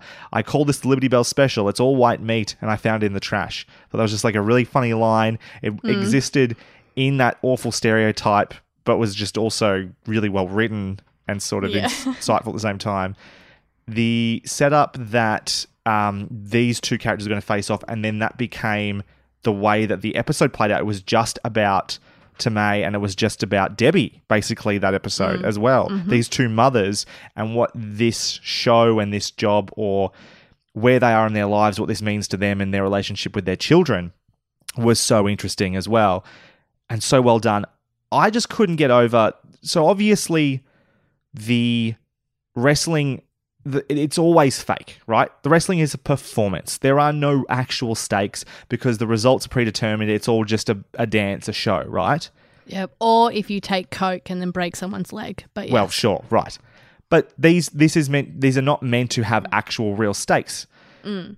So what's amazing is how they can make this have such incredible stakes by having this fight between Liberty Belle and Welfare Queen, by having Tammé's son, who I think his name's Ernest, in the crowd, by having her deal emotionally with watching her son look at her in tears because of what's happening. And then mm-hmm. have the amazing payoff at the end where he is obviously troubled and offended by what is his mother is involved with, but also incredibly proud of her and stands by her and understands mm-hmm. That what she is doing does not represent who she is, that mm-hmm. you know, everything that she sacrificed for him. Fucking I I had to pause it a couple of times because I was getting so emotional watching it. I just found it to Yeah. be it cut It me floors you. It deep. really does It floor you. Absolutely floored me. Could not get over how good it was. It's probably one of the best episodes of television I've seen all year. Like Wow. it was a five star episode for me. I fucking mm. loved it. It was great. I'm I mean, the way that this show explores mothers as people looks revolutionary to me, and that's shocking. I was watching it and I didn't realize that that was something that so many of the narratives, most of the narratives that I have acquired in my brain that have contributed to my perception of the world barely had any stories about mothers like this, Sure, which yeah. is concerning, but also really exciting when you do get to see it. And I love that. I think Bash is announcing, and he's when Liberty Belle's um, child is stolen, Savannah Rose, um, which I love that name, Yeah. and and the way that Betty Gilpin says it. And Bash says, "What is a mother without a child? Just a person." I have Which that line such a- highlighted as well for that exact reason. It's it was so such a funny. great line. and the way he said like it's just great but also this show dives into that like so much I, of this episode is about debbie is just dealing with the shit of her life that i forgot that she had a kid as well until she got that phone call and she's like oh my god i forgot my kid i was like oh, that's right you are a mother but that is not your defining factor which i really liked I loved also the ending of that though, where yes, she forgot her kid, but she didn't forget her kid. Like she's Yeah. ripping the furniture out of the house. Every you know, it's a take everything from me sale. But do not go into this room. Leave this room Mhm. alone. She would never, ever, ever do anything that was going to be at the detriment of her child, except when she No. accidentally forgets to pick the child up. and I also love the conversation she has with Mark, where you know they're talking about what's going on with her, and she asks, "Did you say? Are you calling me a bad mother?" And he's like, "I didn't say that because he wasn't saying that. He doesn't think that or believe that, but he's worried about her and that she is struggling." um, Yes. And yeah, all valid positions to have, I think. Oh, Yeah, and he's worried about her propensity to take things too far, which is something that we continuously see uh, Debbie to do. So absolutely. very astute, Mark. Let's go back to Ruth for a bit. Finish off with some of the Ruth storylines. The other big storylines with Ruth involve Sam in this season. Um, There's this ongoing tension with Sam um, that she starts to ref- sort of flex her natural creative and leadership ability, and Sam is very insecure about that. I think he has a line about this in a future episode. I'm, I'm an old man and I get insecure about the insecure old man sue me or something like that. Yeah. Um, and that causes tension. He starts sort of freezing her out. He fires fucking Reggie um, because she stands up for Ruth as well. Um, and then they sort of come to a res- resolution on that when things happen involving the show being cancelled. We'll get back to how that happens in a bit. They sort of come to understanding. Sam admits that he overreacted. That moves on. And then it moves into well, what did you think about that, by the way? That just sort of drama based on the him his insecurity about Ruth encroaching on his directing sort of uh, what do you call it, I, territory? I found that a really helpful way to remind us of who Sam is. Mhm. That he's not just this kind of like curmudgeonly, you know, coke head that's actually lovable. That there is a side to him that is incredibly venomous and toxic. So I think that's a really good reminder to audience members that this guy has teeth. Um, and while yes, he does have you know, a lovable air about him um, that we can't let our guard down all the way. That's what I think, like firing, well, fighting with Ruth and then firing Reggie kind of demonstrates to us. Um, and then in the second half of the season, there is this lean slightly into a romantic thing. Basically, Sam and Ruth have sort of had a connection since season one. He mm-hmm. does some very nice things for her when she needs to go have an abortion in season one. He's supportive of her there. They obviously he sees her talent. He you know recognizes that they have a connection, and that leads him to a place where I think he thinks there's something more romantic going on there. Mm. First question Do you think Ruth thinks that at all? Do you think Ruth shares any of these feelings that he does? Um, yeah, I do. I think she. It's. a- I think it's something that she kind of plays around with. I. She enjoys the attention that he gives to her when he does give it, and that's why she kind of strives for his approval so often. Um, it, I don't think it's just um creatively. uh, what's the word I'm looking for? It's not just professional. It's no, it's no. I don't. I don't think it is. And is I it Is it romantic though? Because I think a lot of what it, a lot of her actions come from a place of being comfortable and like friendship there, of camaraderie, but not necessarily. I think it comes from inferiority. I Oh, think sure, Ruth has an inferiority complex and a way to prove herself is through her acquisition of men, men that she sees of value. Acquiring that is important. That says something about her, and that's what she strives for. Um, and that's why she's probably had so many terrible relationships. That's probably why she slept with her best friend's husband.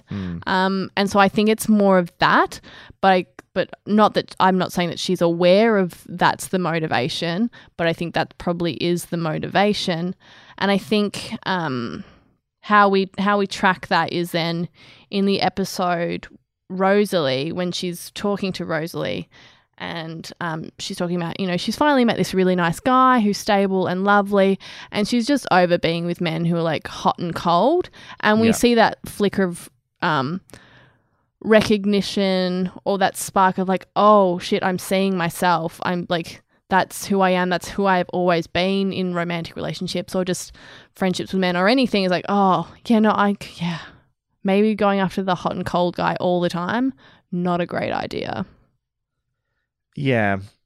I um I guess when it comes to where the story might be going with Ruth and Sam, I hope it doesn't really go somewhere romantic with it. I don't really look at those two and go, "Oh yeah, these need to be one true pairings or whatever." Do you know what I mean? No, they. I see them and I'm like, oh, they're two unhappy people that feel comfortable with each other because they recognize each other's unhappiness. Yeah. I don't look at them and go, ooh, they're my OTP of glow. Absolutely not. Yeah. I'm just hoping the show doesn't see that either. I just think, like, you look at the age difference and stuff. I've seen too many shows where the younger woman ends up with the uh, older guy, where you know the guy think who's sort of what was that? I don't think that's gonna. I don't think so. I don't think that's what's gonna happen. I don't think I so really don't either. have any concerns about that. Yeah, I don't know. When it when it leans into it at all, I worry. But it's I think, and I, I think this show does a pretty good job of it. Like she doesn't indulge this at all. I think can understand why he would go there in particular, why he Mm-hmm. would see as romantic, especially when he's having this like this ex lover show up. He's had his divorce and so forth as well. Um, he this He's woman is his daughter. Yeah. yeah, right. This woman has ended his life and is like making improving it for him, and he seems to have a connection with her, and he thinks it might be romantic, and so explores it for a second, but doesn't seem to be too attached to it either. He's not. I mean, he was. The thing was was interesting. He's he does have this element of jealousy about him, like when the camera guy, whose name I can't remember, is the one who helps Ruth into the car and then so forth. He's mm. got this real. Like, I could have done that, buddy. Like, don't overstep your bounds thing, which is a little bit odd. But by the end of the season, I think he's got past that as well. And I'm, I think it was a good element to explore because you couldn't ignore it completely. It had to be, had to be mentioned or touched on. But I hope it's not something they plan to do more with. If that makes yeah, sense. Yeah, no, I think the point is that Sam is insecure. That's Yes. who he is. And we also have to acknowledge that in season one, he had a romantic relationship with one of the girls. so it's certainly within his nature to do that, um, Yeah. to kind of like make romantic or sexual advances on the women around him, This no matter true, who, yeah. no matter who they are. And I think in although he has developed a friendship with Ruth, I think in that moment where she's been around, they've been really good buddies, and just it's just been pretty much told to him that Justine is going and there's no chance of her staying with him and he's going to be alone. And so the first thing he does is walk over to Ruth, grab her, dance with her on the dance floor, and try to make out with her so he doesn't have to go home alone.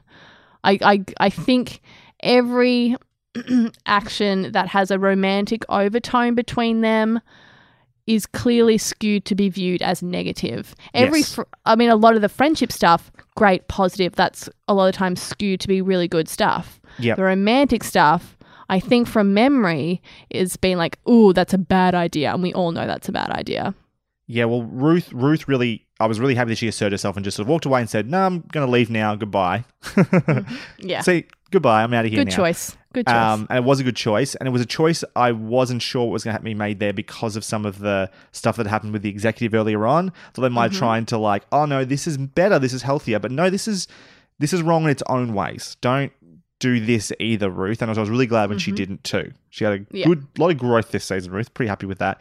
Let's quickly just continue with Sam for a second since we're already talking about Justine. How do we feel about this ongoing sort of like learning to be a dad storyline for Sam in this season? Because I personally felt like it's good, it's there, hmm. it's just just there, and the Rosalie episode definitely gives us the most of it. But I didn't hmm. think it was super well explored through the rest of the season. It was just there enough to make Rosalie work, and then hopefully Justine comes back next season. We can keep going with this because I don't think it's we haven't reached the peak yet. No, not at all. I think it's a nice little bit. For me, it felt like background detail a Yeah. lot of the time and not necessarily like a major plot line. I think Mm. it helped ground, I was about to call him Mark, ground Sam in a few episodes where Yeah. maybe he didn't have a whole lot to do in regards to the other ladies. Yeah. Um, so I think that was a, a good place to put him. Um, and I think where we take it at the end of the season is really good. But yeah, it, it certainly wasn't a major plot point in my mind while watching it. Just a nice Yeah. bit of extra stuff in there. yeah, it wasn't bad. It just wasn't as fleshed out as the other stuff. And I don't think it really was trying to be. Sam is not as important in this story as Debbie and Ruth are. He is obviously very heavily involved in the ongoing plot stuff revolving around the TV show. He has to be. He has his connections and problems with Ruth and Debbie, but he is not the main player here. And I don't think they give him that, you know, they give him just the right amount of attention, I think. Yep, agreed. Uh, um, the last thing with Ruth before we move on to Debbie, there is that episode in the middle, um, Pervert to People Too, I think is the name of the episode, where we have our hashtag Me Too movement storyline, where Yes. Ruth is invited to a dinner with an executive. This is exciting for her. Obviously, career opportunities. She's feeling recognized, like she maybe she's going to get a leg up. She go. It's a dinner meeting. She goes there, finds out the meeting is going to take place in this guy's room. Mm-hmm. She's concerned immediately. She walks to the door, and one of my favorite moments, little subtle moments in this, was when she opens the door and Glenn's there, and the mm-hmm. the relief that floods over her that there mm-hmm. is another person there that she knows and trusts or knows well enough that it's not Yeah. just going to be her and this man alone. I thought was perfectly played. Um, and then to see that evolve into what it does, it never gets to, it never gets to a really, you know, terribly overt place, but it gets to a gross place. Very, you know, you know, hey, show me your wrestling moves, and I'm going to put the jacuzzi on, and blah, and you're like. All, you, all you're thinking and saying the whole time is run, Ruth, run. and she mm. does. And you're like, thank fuck she got out of there. This is awful. But then to see the consequences for well, let to to very clearly, I thought, illustrate the power dynamics here. When critics, critics, critics of the hashtag Me Too movement that's sort of going on, and things are like, why didn't you talk about this earlier, or why did you do it in the first place, or what did you think was going to happen when you went and had a meeting with a man in his hotel room or his office alone or whatever, right? They perfectly illustrate why that's an unfair thing to do when Ruth is explaining how she struggled career wise, right? She's mm-hmm. had all these hurdles put up in her place. She's only for the first time ever doing something at all. She, you know, that's he keeps saying things like, "Oh, you should be doing more," you know. She's like, "This is the best job I've ever had." Like I've been overlooked and all these things the entire time. He and he sits there and nods with her and agrees with her that she's underappreciated. But the thing that's bullshit is he is the one with the power to fix that, but instead he's going to abuse it. And this is the problem. The power dynamics are so fucking skewed. I loved that they didn't have to go over the top and do a PSA about it, but it was clear in there as well.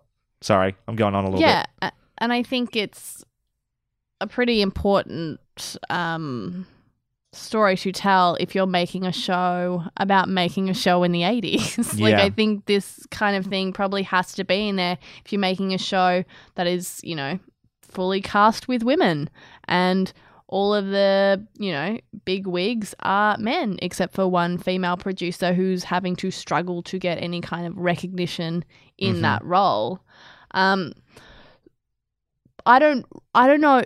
I don't really want to talk about the the bigger issues of Me Too No. or No. or any of that kind of stuff. I just like Mm. really want to focus in on how well they did that scene Yep. in the hotel room. Yep. I think that's so wonderfully done. There- There's something so scary about that situation. I mean, as soon as she got the call with in her hotel room when she was with Sheila and she's like, "Oh, he wants to talk about my career." And I was like, "Fuck. Oh god, please don't do that because we all know now, now we all know what that is going to mean. Yeah. Um, and thank goodness we all know that now. So now when young actresses get that call, don't do that.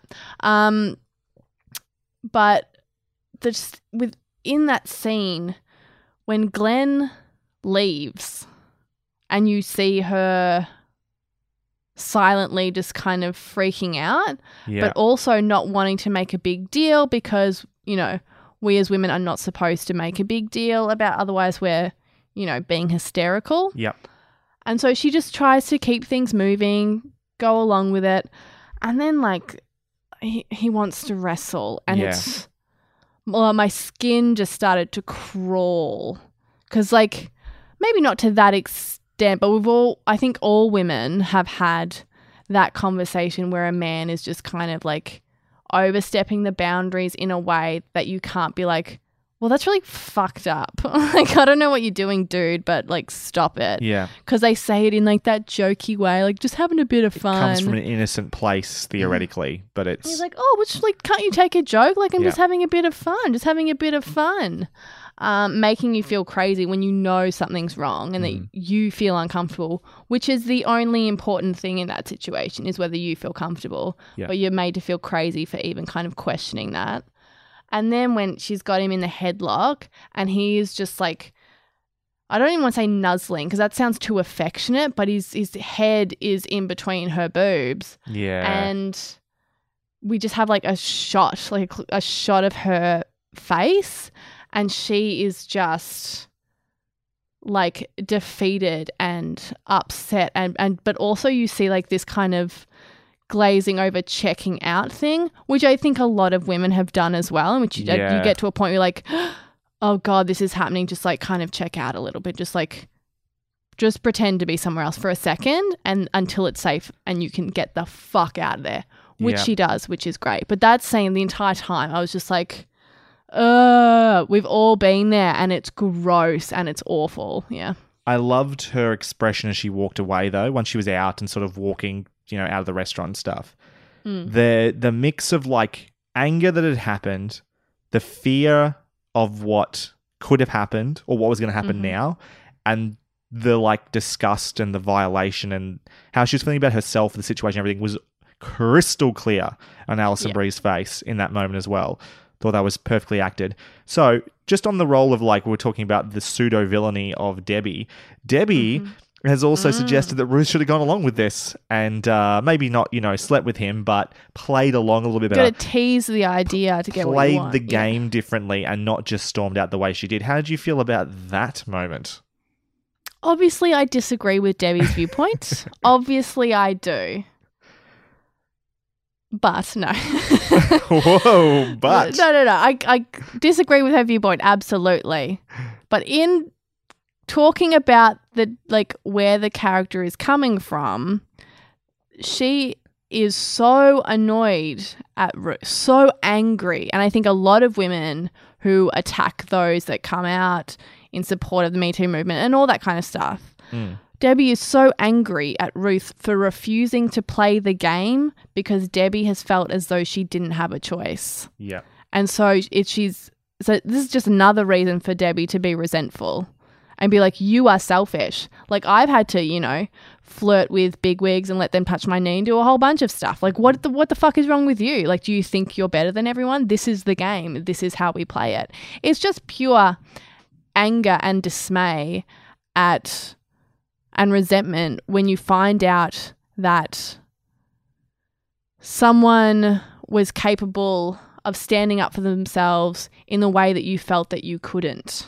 yeah, And that's what it is. I d- do I think, you know, she genuinely wanted Ruth to do that? No, I don't. But it just comes from a place of feeling shit about yourself. The things that Debbie does say that are true is that that was that was just the environment, or that has for a long time, even up until hmm. recently, just been the environment. The truth of their experience as women in that mm-hmm. industry, and in a lot of industries really, is exactly the one that Ruth went through. She's mm-hmm. right about that. She's wrong to say or suggest at all that Ruth should have gone along with it, but she's Yeah, right, and that that is the reality of that industry and that world, unfortunately. Yeah, that was a really interesting conversation. Um, the Sam's bit where he goes on later and says, "Oh fuck that guy," I was like, "Cool, great, good on you, Sam." Didn't feel like we you didn't earn any points for that though.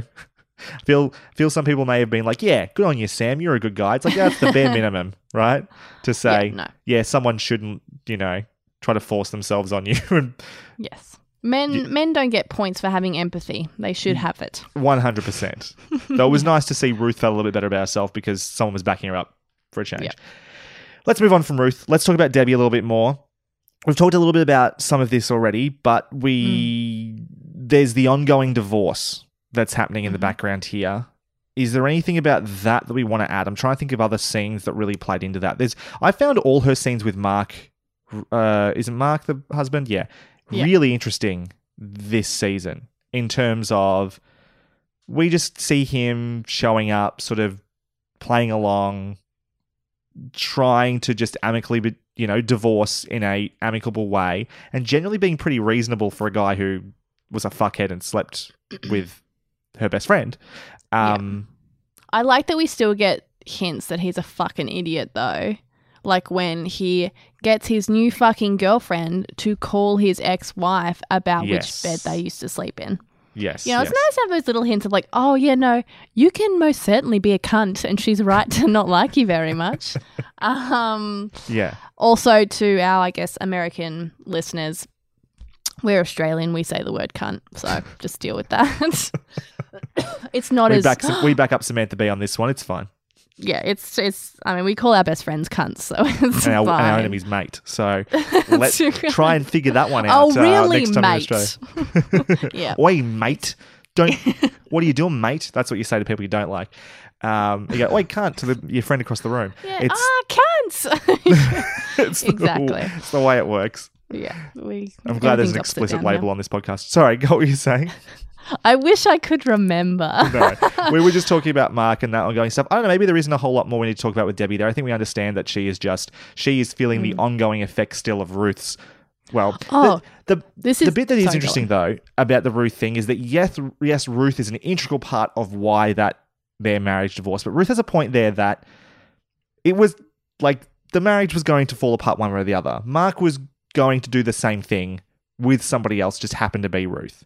And so while I do think that Ruth deserves punishment for what she did, this what is happening is not all just Debbie, uh, all just Ruth's fault. However, she's still dealing with the fallout of her marriage falling apart, which is horrendous and is obviously driving a lot of her actions and motivations for this season. Sorry, you had something to say? Um, well, as I've I have two things to say, not very long or in depth, but just little tidbits. The scene after Debbie has cleaned out the house has been ransacked and she's left with nothing but a couple of bits of baby furniture, and she's she's, sitting in the middle of her of her dining room Yeah. and singing. Yes. And I watched this on my giant fucking TV screen in pitch black darkness, and I was goddamn captivated. I was like, this is the most beautiful slash tragic slash empowering thing I have ever seen. Yeah. I, I yeah, it, it moved me. That shot.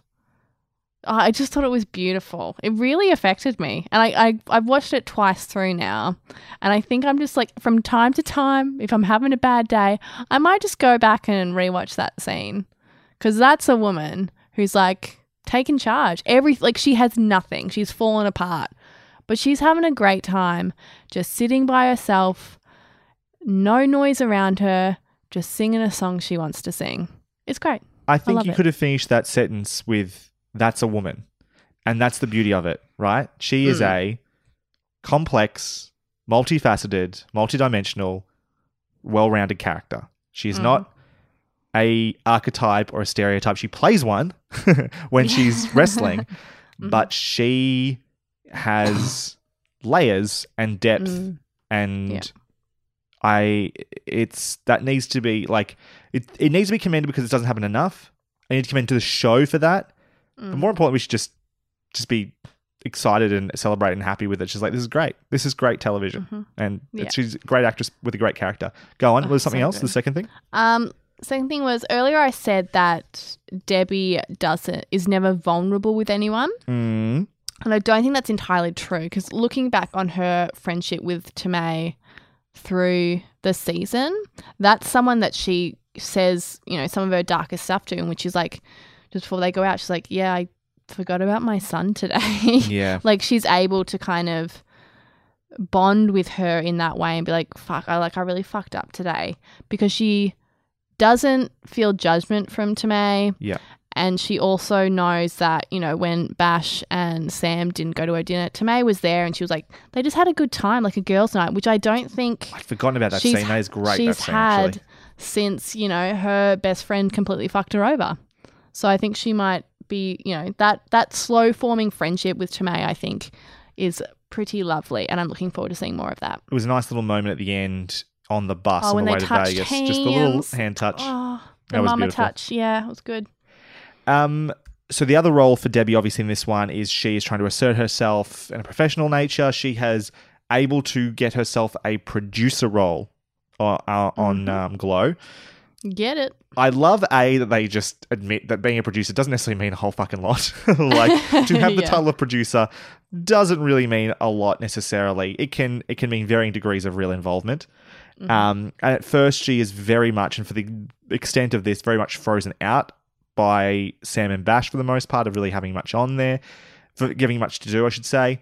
She finds ways to involve herself. She comes up with good ideas. She is able to sort of win um, Bash over in particular, um, which gives her sort of a chance to win votes against Sam occasionally. Sam just won't, Yeah. you know, veto everything, which is great, even though they still have meetings without her and stuff like that. I just loved the stuff though with Bash and her when they're trying to sell the show to potential networks around the country. The Whisper campaign. The, Whisper campaign from Muppets Whisper in Manhattan, and Yeah, Muppets right. in Manhattan, and the the Whisper campaign, how it works is fantastic. But I was so excited and happy about that sequence where they're at the bar and they're waiting for the phone call. And like seeing the Mm. call come in, seeing their reactions, you know, learning as they go, sort of getting better at it, playing the Yeah, game. I love that they fuck up the first time. She's like, "What's his name?" It's like Joe- Joe Chicago. Joe, Joe Chicago. All right, we need to get the names next time. Yeah, great. yeah, exactly. Even the, the next one, when she answers, is like, "Hello, this is you know Debbie." Well, she does a weird like Katharine Hepburn kind of like that mid-century accent from Hollywood. Yeah. She's like Bash Howard Productions, and then she decides that's a bad choice. And the, even the um just then when she's like oh i'll get you on to um, mr sebastian soon or mr howard soon he's just on the call to chicago and it's like Yeah. like playing that game like Yeah. learning as you go learning as you go love that bit and i loved um uh when also at the end when the stuff happens with machu picchu's um brother and the they were worried because she'd been stealing some of his moves or whatever, and she handles that situation perfectly. Mhm. You know, she does the amicable thing. She introduced, you know, you know, whatever you, you want to sort of plays the role of being happy and accommodating at first, and then like let's move out of here. She learns that role as she goes along. Loved Mm. all of that stuff. Yeah. Um, no, that was really really effective for me. The candy stuff was good. Yeah, it was it was a cool role. It's good to see her. I think that's a good position for her to be in. Was there anything else about that producer storyline particular that you liked? No, I th- I think you hit all the points. I was, you know, going to mention yeah that the bit where she p- fully puts on her producer hat and is like to the Machu Carmen's brother and friend when she's just like, yeah, you know what, this is not the time or place, but I'm going to say that in a really friendly manner that you can respond to positively. Yeah. I'm gonna, yeah, move to a new space. I'm going to make a perfect compromise that will make you guys happy. And I have relieved all of the tension. And then she goes up and just like doesn't really tell Sam or Ruth exactly what's going on. She's like, oh, because she knows it's best not to, because then they'll stress out. She's like, oh, you know, just that there'll be a cameo in the final act or whatever. Um, Bash knows about it. Don't really, what you don't really worry about it. It'll be fine, and then just goes off because she knows that that's telling Sam at the last minute that there's a change. Not a great idea. It, meanwhile, Sam keeps a secret from Ruth that he's going to fucking hang glider into the Fox, Fox, whatever, into the ring. It's like this. They play this show really fast and loose. Yeah. I was about to say, like, how could they cover that with their insurance? And then I remembered they don't have insurance. They don't. it's they just don't. He what did Bash say? I've got enough money for two more two more people to be injured. two two more specifically. Um there was another little bit as well that I liked when sort of Debbie was learning her role as well. It's in episode three. It's very subtle, but they're talking about I think the Concerned Women of America problem. They're going to do the PSA, Mm-hmm. and Debbie falls into her actor self for a moment. She's selling herself as an actor, and then remembers, Mm-hmm. no, wait, I'm meant to be the producer, and then like takes her hands off her hips and puts her puts in a different position, and like Yeah. in one sentence moves from the position she's so naturally used to playing to wait, that's not where I'm meant to be, and pulls it back. I was just like, that was just a beautifully acted, fully summated sort of moment of where you are at in your story, in your growth. I thought that was To be clear, everything she does is beautifully acted. Yeah, you really, really Every do love her. Every goddamn millisecond of her performance is perfection. Yeah. I'm obsessed with this actress. She has blown my mind. You mentioned this when you did the the previous season uh, Mhm. podcast with Lauren that like we've loved her since that couple of scenes she has in um, American Oh, Gods. Yeah, I forgot about that again. Yeah, she's like, like the moment in American Gods when you're like, this chick is hilarious. Who is this person? She's kicking Exactly. it out of the park in like one or two scenes, and then it turned out to be this amazing chicken glow. It was great. Are there other storylines and characters you want to go on specifically? We've actually been talking for about an hour just about the lead three, so we shouldn't spend too much longer, I don't think. But are there any other storylines in particular that stood out for you this season? Yeah. Um, the thing that happened with Bash. Yes. The Bash stuff's really interesting. It's even on a level below like subtlety than what they were doing with Justine and Sam. It's really just mm-hmm. in the background. There are moments here and there. We know Bash is looking for his butler, right? He shows up in the fir- yeah. yeah. And like this is ongoing, trying to figure out where he is. And they go to that gay bar. And I thought that was a really great scene as well. Do you know there are some mm-hmm. people who it's like it's a theory that Bash is gay? Like, come the fuck on. Anyone who thinks that's a theory is not paying attention in the slightest. Well, okay. Well, so I thought he was gay, and I think he is gay. He is. Well, no, we don't know that. We the the scene where he walks into the club and is looking around and the look on his face as he is enjoying himself because this is where he belongs, he is gay. There is no way around this. First of all, he was not enjoying himself in that club. No, um, he- he was terrified. Terrified. That's not the first look he gives. That's not the terror. he walks in thinking it's a club. As soon as he sees two guys kissing, he becomes terrified. I, I disagree. Terrified. I disagree. I, that's not how I read it at all. It was a place where he doesn't necessarily want. He might not have admitted this to himself yet, where Mm. it is scary and not meant to be how he feels. But he he, he what he is seeing is where he wants to be. Maybe not in that moment. Maybe Mm. Not, not- like this. Yeah, I'm not disagreeing Yeah. that Bash is gay. I'm not. He- I'm not he- saying that at gay. all. But just on the the second viewing of it, Yeah. I was like, is he is he just like a man coming to terms with the fact that in the 80s, the mid fucking 80s, his best friend, the person that he was like spending his life with, is gay, which is confronting by itself in the mid 80s. Yes. And then to find out that he has died from AIDS. yes. And I was like, even if he's not gay, that's still a really interesting storyline to go down.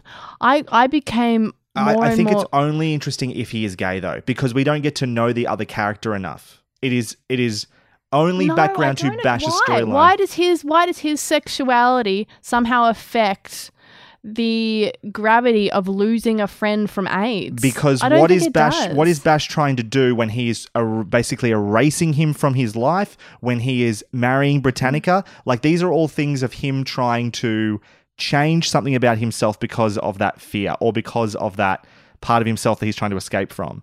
Uh, it's it's it's a it's about what Bash is feeling not just about his butler or his friend or maybe possibly lover it's about what he feels about himself. Like it ha- it has to come from that. Otherwise I don't know what the storyline is.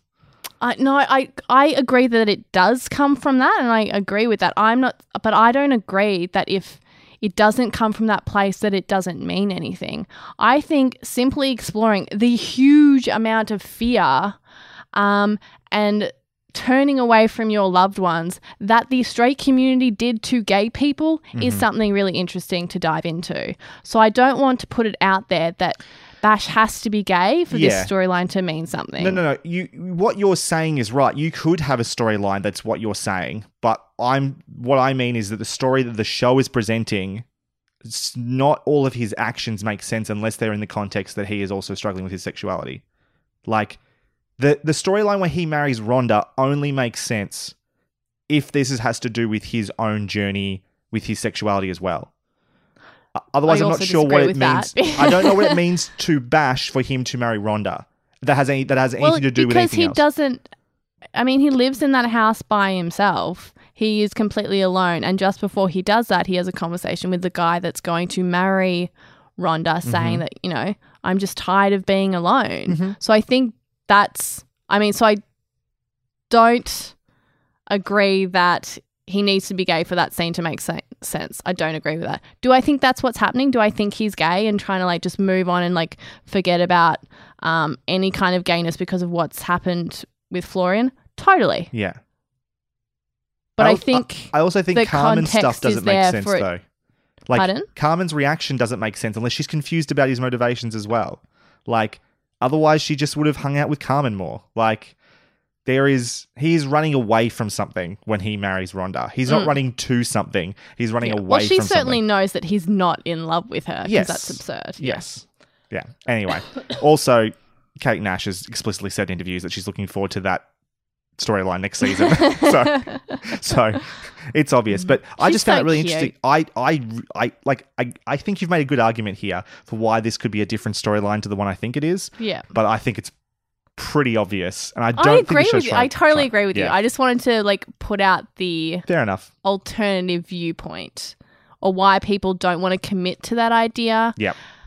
Also, because I think unless someone or a character explicitly shows or says that they're gay, um, let's not count our chickens because many of us have lived through just, you know, characters being gay in subtext, and that's not really good enough. So I need to, I need to see it to believe it. if the if the if the filmmakers or the TV makers don't understand the what the symbolism of turning your closet around to see all the pictures of these half naked men around the mirror means, Yeah. then and then that's not what you're meaning. Get the And fuck off like, television. up his like, what- arms? What, are you doing? What Yeah. are you And at- doing? At, first, I thought like the little box underneath his bed was just a pictures of like of memories of him and Florian, and I was like, "Dude, you're gay." But then I realized it was actually wrestling memorabilia. But still, I was like, "Hmm, "You got a picture of Florian under your bed? That's pretty cute." yeah. Um, but we like that storyline for what it was. I, I'm, I'm, I'm, intrigued to see where it goes. Like Yes. I was shocked that it was happening. Yeah. Um, and when he gets them all, the cleaners to just like con- completely like s- just you know scrap every surface in his it. house because he is terrified. And we Mm. see him, the cleaning still going on. He's sitting by his pool smoking a cigarette, and he just kind of like breaks down for a moment. yeah. I was like, oh, geez, this is going to be heavy stuff. Yeah. I think it's going to be really interesting stuff. And I also think if you are going to make a show in the 80s in America um, and have queer characters around, it's probably really important to discuss the AIDS epidemic. 100% agree. So And, I'm um, I- really intrigued to see where they take it. I'm glad they're approaching that. I thought it was really interesting the line from the cleaner guys, like, "Don't worry, I understand. We've done this before." Sort You've of thing. this This was not an isolated inci- incident. This is something that a lot of people were feeling and were doing as well. Yeah. Um, Isn't it? I just ugh, the awful irony of television shows. It's the innocent ones who always have to have the most heart wrenching and like awful storylines happen to them. I was just like, Yeah, of course. Why always the innocent ones? Um, other characters that had storylines that we enjoyed. There was new. Well, there was. um, lesbians. We had lesbians. Tell us about that, Damask. they were like two girls and they liked each other and they kissed and I liked it. That the extent of it? Um, It's fun I there were thought it was two really sweet. Minority women as yeah, well. Like two women of color just having a cute little romance. I thought it was it was sweet because I actually assumed this was going to be a, a case of being uh, just you know a bit of subtext. Like we see them always sitting next to each other and stuff. Yeah. And I saw those signs. I was like, I know what you're doing with those characters. I know where this is going. I'm excited, but I know I'm going to ultimately be disappointed because it's just going to be like hand holding and shit. Um, but then they actually have a cute little. I mean, it's very brief. It's just tiny tidbits, but still, it's really sweet what they share together and they kiss and they end up just driving off into the sunset, gazing into each other's eyes. It's fucking beautiful. it was nice to have that and just have it grow and watch it grow rather than have to have it be traumatic or like full of turmoil either. Like it's not like, oh, I can't like were my But parents I'm although that- not gay. Yeah, stuff like that might come up still, especially worried about parent situation with Beirut. I don't know that the character's name in the show. Arthie. was it sorry? Arthie. Okay, cool. It's like Artie, but with a f, f, Okay. I Um believe. not paying attention enough apparently. That's bad me, Brod. Bad you. The um but I, yeah, I'm worried that might happen still. She's talking about like she only went to medical school because of her parents and stuff like that. It could very easily be a parental problem there in the future. But that's not what this story was about. It was just make watching this blossom and it be quite sweet. That was nice. Mm-hmm. Um, what else do we have this season happening? Melrose doesn't get a whole lot to do except not get laid. Um, Mm-hmm. the she sings that great song. That was great. We're going to get to that episode in a second. That entire Mm. episode I'm so excited. in its own way. There, the the do you think the the ensemble cast gets enough to do this season? Maybe is a better question. No, I mean, I always want to see more from them. I assumed we'd have some more single character focused episodes with a few of the different girls, which we didn't get this season. We got a couple. We got. I mean, we did get Mother of All Matches. Um, Yeah. With Tammé, yeah, also with um, Debbie as well. Um, but That's yeah. I, I I did um I did. Oh, we also had uh, I guess Cherry, um, being a terrible actress. yeah. Which I really that enjoyed. was interesting. That was. I like that. Did you not like that? No, no, I, no, I liked it. I thought it was fine. I just thought it was interesting that later on, when she's going to be Black Magic, I know she's very comfortable. She's sort of being playing that character in her personal life for a long time. Mm. Yeah. thought it was interesting that she was suddenly on camera doing that with zero um, I problems think at all. I think it's the fact that she can't deal with lines. yeah, Like she can't she's not able to memorize lines and then spout them out and and add feeling. Whereas Yeah. I feel like wrestling's a bit more improv. Yeah, and also I think Um, Sam is just a better director for her, who seems who understands him and is not going to try and put her in a box or make her something Yeah. that doesn't make sense to her as Yeah, well. totally. I really like her relationship with her husband as well. Um, It's fucking beautiful. Oh, there's one line that he says when they're He- like about to have sex and she's not really in the mood and he's like if I was turned on, my woman's not Um, interested, what sort of husband would I be? what what kind of no, what kind of man would I be? would I and I was like, fucking oath. That it is was I've for never everyone, men or women. If your partner is not, you know, obviously aroused by the situation, you shouldn't be aroused either. It should be a team effort thing, both people working in sync and together. I think I wrote the note. I've never seen a moment with a woman touching a flaccid penis that was sweet. Like it was like that's what was happening in the scene. He's like, you don't she's like, you don't seem very into it. He's like, what sort of man would I be if I was, you know, excited when my woman wasn't? And I was like, Yeah. that's beautiful. But it just involved yeah, like I just thought the, the absurd that moment was so amazing. Anyway. I like that stuff. I like I like generally the relationships between the girls. Um, the little stuff between the the the toxic twins. They're changing. They, I'm glad they changed their characters. By the way, I fucking hated the old ladies.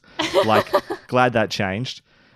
Yeah. The ongoing problems with stereotypes with um, Beirut in particular, obviously, and Fortune Cookie. Fortune Cookie, she doesn't get a whole lot to do this season either. No, she doesn't. She just, Just- steals Melrose's jacket. Well, she doesn't steal it. She wins it. I did love the scene when they're all outside, like having a smoke break or something like that. And Justine's there and she's talking about how she has sex regularly with her boyfriend as a teenager. And they're all just like Yeah. annoyed at this teenager having regular sex. I just love that moment. Yeah, Melrose is just like, there's no way that I am like the star of a TV show and the teenager is fucking more than the rest of us. Like, that's Yeah. just not happening, which I really liked. Yeah, I would I would like to see. I like any like the way they when they are used, they are all used great. Like I think mm-hmm. Carmen is fucking the best. Like she is my Patronus. I love her to bits. They use her really well when she's in the show. I could do with way more. I could do with way more of all mm-hmm. of them though. And that's not a bad problem to have where you've got a cast that are all winners and you could you know you could happily spend more time with and be more fleshed out. I hope I hope this show goes on for another four seasons so we can do that and just it'll happen gradually. Or we might have seasons where maybe next season Ruth and Debbie do sort of what's happened in Orange is the New Black. Now I don't think these mm. Because I think you mentioned Orange the New Black a lot in the season one review because Jenji Kohan is obviously involved with this Yeah. as well. And we t- and we've talked about this when we've reviewed Orange the New Black how um, Alex and what's the Piper sort of step into the background a little bit. They become the B or C plots for a few seasons. And that's helpful in that show because they're fucking assholes and I don't like them. I and everyone hates them. Yeah. I don't feel that way about Debbie and Ruth, at least not yet. I'm happy to see their storylines continue because I invested in both of them more than I am with Piper and Alex. Mm-hmm. But I would not mind at all if they step back a little bit in season three, maybe were more background stuff and let some of the other characters come to the mm-hmm. forefront. In fact, I can very easily see that happening and would be yeah, great. no, I I kind of hope that's that's what starts happening in season three, and I just to ha- kind of have an a little bit bit more even across the board with like I'm still very much invested like you said in Ruth and Debbie separately and together. Like I really want to see where that relationship goes. But I think now it's it really is time for us to get to know the other girls much more than we already do. Hmm Um, just one more thing as well. I know this seems obvious, um, but I feel like more and more sho- shows try to take shortcuts when it comes to character work, especially trying to make me believe that the people like each other. There's a scene that I mentioned earlier that I just want to bring up particularly. The montage of the girls keeping Ruth distracted while she's in hospital fucking works on me so well. It's dorky as fuck, but I just love seeing these girls look after each other, enjoy spending time with each other, and I want to spend more time with them because of it. It's super undervalued in TV these days. So when a show does it and does it well, like Glow does, I'm just like big thumbs up, and I want to. I always want to celebrate that. Yeah, I mean, I'll admit the first time I watched that montage, it made me so uncomfortable. Really, I love that. Yeah, I was just like, because I have that like cynical way to view it that, you know, people like you and I, I think just like a modern viewer has come to look at something like that and be like, oh, it's so cheesy. Oh, God, I don't like it. It makes I- me uncomfortable. I like cheese. And then I rewatched the season a second time, and that scene started, and I was like, "Oh God, I can't sit through this again." But I gritted my teeth and I did it, and I was like, "Oh, actually, that was fine." Yeah, I don't know why I had such an adverse reaction to it, but I think I've just been kind of like taught that that is bad cheese and that it makes me uncomfortable. But on the rewatch, it didn't, so that was a nice surprise. Another episode I wanted to talk about in particular, we've already sort of um, singled out the mother of all matches. I want to also just talk a little bit about episode eight, The Good Twin, which is an episode that basically just is an episode of Glow. And I think is so inspired. It's so funny. it's so great. I wish it was just a show on its own. But also is really well placed because this show, like, it's we, it's great that this show is about how they make this show, right? But it's also really good to completely understand what this show is that they're making. So you like to mm-hmm. see that product delivered in its com- entirety is really helpful and was placed perfectly at episode eight, I think. Um, uh, there was just so many great moments in it. Um, seeing Yeah. the the the bit where um, Olga, the sister of Stroya, Stoya, reaches Lawyer. out. Thank you. Reaches out to open um, the shower when Liberty Belle's in the shower, and it's a man's hairy arm. I love that. Yeah. I love the laugh track. I Yeah. love the like the line from Justine. It's me, Lisa, the teenager that lives next door. I need to see more of Quilting Be Easy. Like I just Oh, want, yeah, that's great. I need that like on the DVD or something. I need like an episode Mm-hmm. of Quilting Be Easy. The kidnapping awareness song is excellent. Oh my god. Kidnapping is bad or whatever it is. Yeah. Or don't kidnap. Don't kidnap. so good. I, but I think the best single part of that show, of that episode, is Sheila's review of cats and then the date she goes on with the goat. Fuck me dead. That was so funny. Everything about that was perfect. It was just, yeah, it's very good. it was exactly my style of thing. I don't know. Did you like that episode as well? Oh, I don't know. It might be my favorite episode. It was your favorite episode? Um, yeah. Look, being able to see what those women that I have come to really love, to see what they can do was actually really beautiful. And I like later on in the season, I I think it's later on, yeah, when Bash and Debbie are doing their little whisper campaign and Mhm. Debbie compares it to a whole bunch of shows, but I remember hearing like Charlie's Angels and Monty Python and I was like, yeah, that's what it is. And it was really great to be able to see it.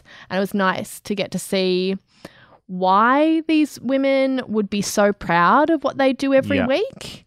And it's funny and they're all great in it. Ruth is amazing as both twins. Yes. Um, yeah, just such a great performance. I love the whole Black Magic and Britannica thing and turning, fuck, what's to- turning Thomas into a man? Yep. Is that his name, Yeah. Thomas? I think it was Thomas or Tim or something like that. I think it was Tom. Yeah. Yeah, I think. And then um, she goes out on all those dates with him.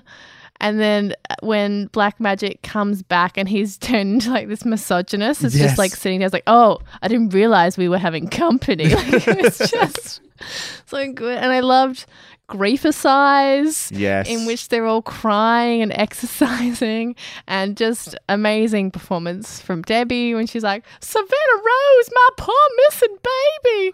And then she's crying hysterically while exercising, and someone, I think it's Carmen's just like, Are you okay? And she's like, No, and just keeps exercising. It's so good. Um, and then, like, when we actually get to a wrestling scene and we have Bash talking over it, Yes. commentating it, and he's like, Britannica is fighting for the man she loves. Black Magic is fighting because she's horrible and mean. Like, I love just that little critique of like, that's what so many villains are, you know, like in superhero films or whatever. It's just like, they don't really have a motivation. It's just because they're bad. They're mean people, which I love, love, loved. I also loved um, when Liberty Belle goes to the castle on the top of the high hill. Yes. And it's we have the observatory, which I loved as well. Yes, yeah, I love it. And we have uh, Beirut and fuck, I forgot her name. And uh, fortune cookie. Fortune Cookie um, guarding, and for some reason, Beirut has made the choice to speak like Katharine Hepburn when she's like, "I didn't always want to be a terrorist. I used to want to dance," which I just thought was so perfect. Um, and I just, yeah, mostly I just loved watching Liberty Belle because she's so camp, and you just know that Debbie must be having so much fun Yeah. because she's so extra in the role. Just seeing them enjoy it was really lovely. Yeah. I, I also I really appreciate the way it was made. A that we saw those like extended, complete, like wrestling matches, Mm-hmm. like just as they were shot and would have been shown. Like I love Yeah. the establishing shot that every that both those had. This sort of wide angle shows them in each corner. Like there was a formula and a format to it that you know just watching the two that they show in that episode would have been a similar format each time. Being able to see the cameramen when they're going around the ring, being able to it it felt like it was made like the show would have been made. There was no point Yes. of it that I went, oh, that doesn't make sense. That that couldn't have been done with how we understand the show to be made. It was made like they would have made the show. 100%. Every element of it. The only one I could think of, there's only one element I was like, that I don't understand where they got that from was the the psych that they used when they were doing the dance sequence. Like the sort of the the room they were in because everywhere else was somewhere we understood like we could see the space it was either the locker room like where they had the safe with the combination one one one one one one two, Mhm. or it was the th- it was Debbie's house where they were doing the grief size. Like every location, it was a, it was the Glowtel, whatever. We knew Mm. where those places were. It's that's me being really picky. Wait, I- when they're doing the kidnapping song? kidnapping song could have been anywhere. Like it didn't really. Yeah, gotcha. It it it, it didn't have an element of they couldn't have done that. Does that make sense? The only Yeah. one being the dance part. But the like, I'm not. That doesn't. It's no criticism. Oh, that was like just the me. makeover song? The no, the dance between Beirut and um, Junkchain. Oh, sorry. dream I, I was sequence trying to figure out what dance you were talking about. Right, right. Oh, the, yeah, the gotcha. Mm-hmm. dream sequence. It's like on a like a psych that's got like a, a clouds and a sky and stuff like yeah, that. it's a cheap set with like a park bench in it. with yeah. one park bench. But I couldn't place that in the world Mhm. that we know them to be in, where every other element of the sh- of that was like I can place that in space, in that, in or Mm. around the gym, basically. Right. Um, but I don't mean as a criticism. I actually mean that as a like a. I love that I was able to look at it and go, oh yeah, that's how they would have done it. Oh yeah, that makes perfect Mhm. sense. Oh, this Mhm. is this is gr- so grounded and. Uh, I I loved it. I loved I loved yeah, loved I, I loved um in Melrose's makeover song, um just when they're dancing in that empty club, and um Sam's just in the background doing just like the daggiest little like two step and click. It was I really enjoyed that quite a lot. Just the bit where she opens the door and they're all there just sort of bopping their head from side to side. I've seen that as a gift since, so I'm just like, that's an amazing So gift. good. That's awesome. um, this season was generally very, very well received by Mm. most people, seem to love it, Mhm. but not by all, which surprised me. And I've since really, found how how long have you been on the internet? Don't be surprised by that, bro. true, but I'm surprised by who it is. Yeah. So. I've um I follow a few different people who review television stuff like that on Twitter in particular, and I often talked about in this show Joanna Robinson, for instance, being someone that I love. I've talked about her being my true north, and normally find her to be really a great person at handling sort of controversy or especially like social justice stuff and those sorts of things. And she seems to have a real big problem with Glow. She's outright said she Mm. thinks she hates it. Like she wants to support it, but she seems to hate it. And I and I've I really struggled to understand this. And I've sent you an article that sort of exemplifies some of this. It's called Marc Maron is great in Glow and maybe that's a problem. And this is by Sonia Sara Saraiya, S A R A I Y A. This is from Vanity Fair. Um and I one of the things they're sort of I don't want to read the whole article. They're sort of summarizing that they feel like there is more attention paid to Marc Maron's character, i.e., Sam, than is paid to women character characters on this show, or that he is the really the protagonist of this show, or has sort of stealthily become the protagonist of this show, and that Ruth and Debbie and the other characters aren't getting enough time. We've talked about we would love to see more from the general ensemble Mhm. But it's reading articles like this i feel like i watched a different show. I felt like debbie and ruth's like i think one of the things she says she didn't feel like there was it was a season without much in the way of a plot which mm. i thought was odd. I thought yeah it doesn't have the complete structure that season one has but the ongoing storylines with ruth and debbie and debbie and sam and ruth and sam were all pretty straightforward to me and didn't feel like they were missing anything. The No. the struggle for them to keep the TV show running as well, even though they've got the season now to actually stay on air, seemed pretty straightforward to me. I really don't know where that's coming from. Um, how, what are your thoughts on this? Ugh. Yeah. So you and I were texting back and forth about this. Yeah, Um. So I'm just going to quickly read like my first response after you like Sure. sent me that thing because it was just that like I just finished watching it for the second time and you sent that to me and I was like and I was like finishing up my notes for the for the show and I was feeling really happy and positive about what I just seen. And then I read that article and I had some feelings about it. so I wrote At no point did I think Sam was taking over the show. I agree that Ruth was on the sideline this season, but I think that is purposeful. She's made herself smaller, and I think in Vegas we'll see her rise into something amazing. Why are people freaking out? And then I go on to say, as we grow to empathize with these women, so does Sam. The audience and Sam see stereotypes because we've been brainwashed brainwashed by the fucking patriarchy, and we're watching Sam break out of that. But he's also still a shithead, and that's why he doesn't get the girl. It's a great show with amazing performances by a lot of women, and then you go and focus your article on your or your whole review on the betrayal of the man in the show. Yeah. I, I don't like it. I, I think. Oh, I mean, and you said this when we were having a conversation off the air that you don't want to be dismissive of people's viewpoints, and I, we me don't in want to particular, especially when it comes to a show about women, like this is similar to when I reviewed Picnic at Hanging Rock Mm. with Kyron. I'm the last, like, my opinion on this man is the least, right? Like, I am a white male who has had his his his perspective. He, I have seen myself in media my entire life without issue whatsoever, right? I'm surrounded by that. So take that anything I say with a grain of salt, but uh, this is I just felt like I must have been missing something. Like Yeah. because I love this show so much. Yeah, if people wanted to perhaps skew this article in the way that we're like, why are we giving so much time to this straight white man when there are so many like women of color on the set that need time as well?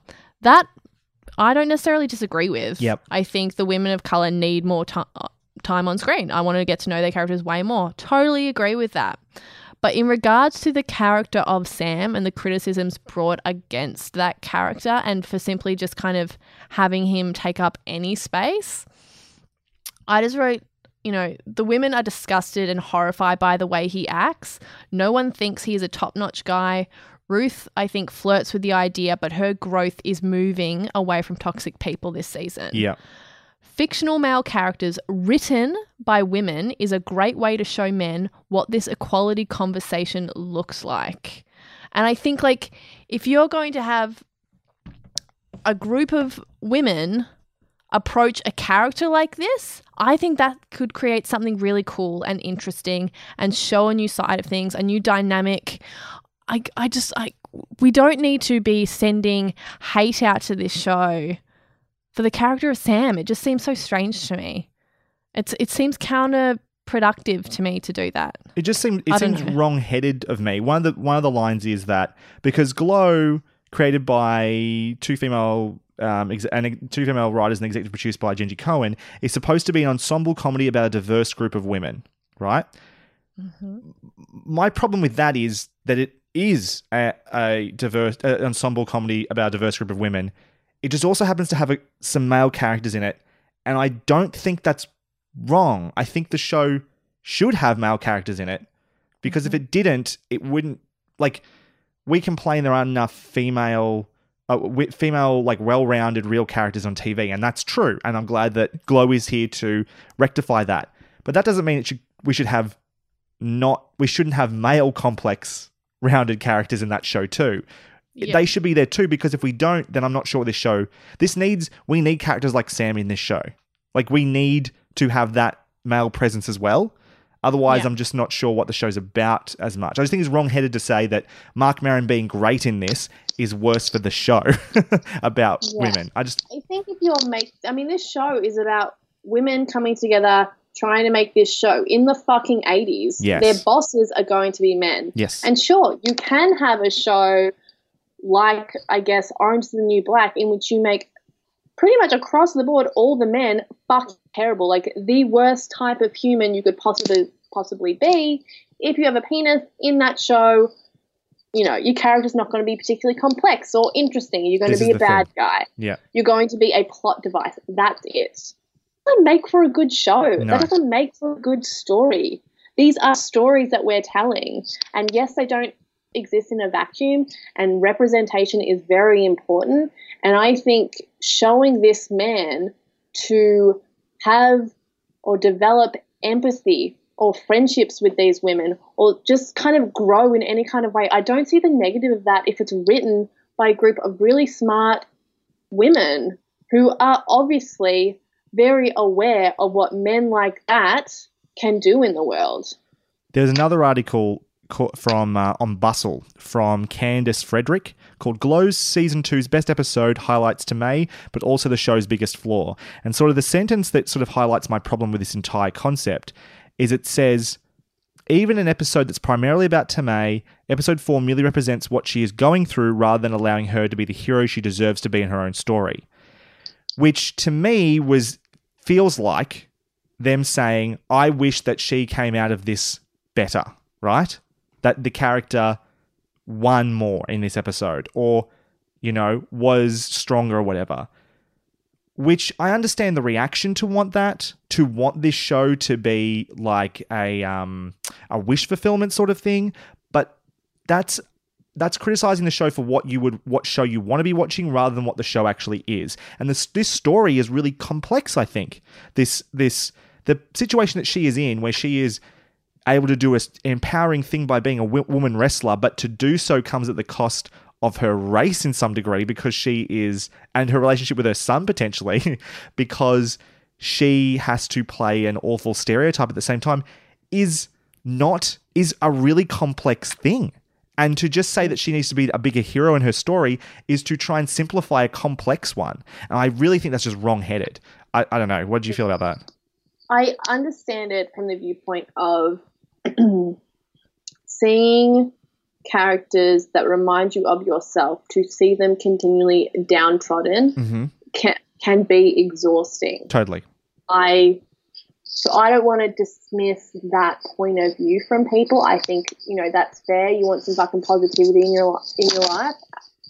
Absolutely, I, I don't want to discourage anyone from wanting that, from wanting really positive representation, because I think that's really important and powerful stuff. However, I also think this storyline is really powerful. Mm-hmm.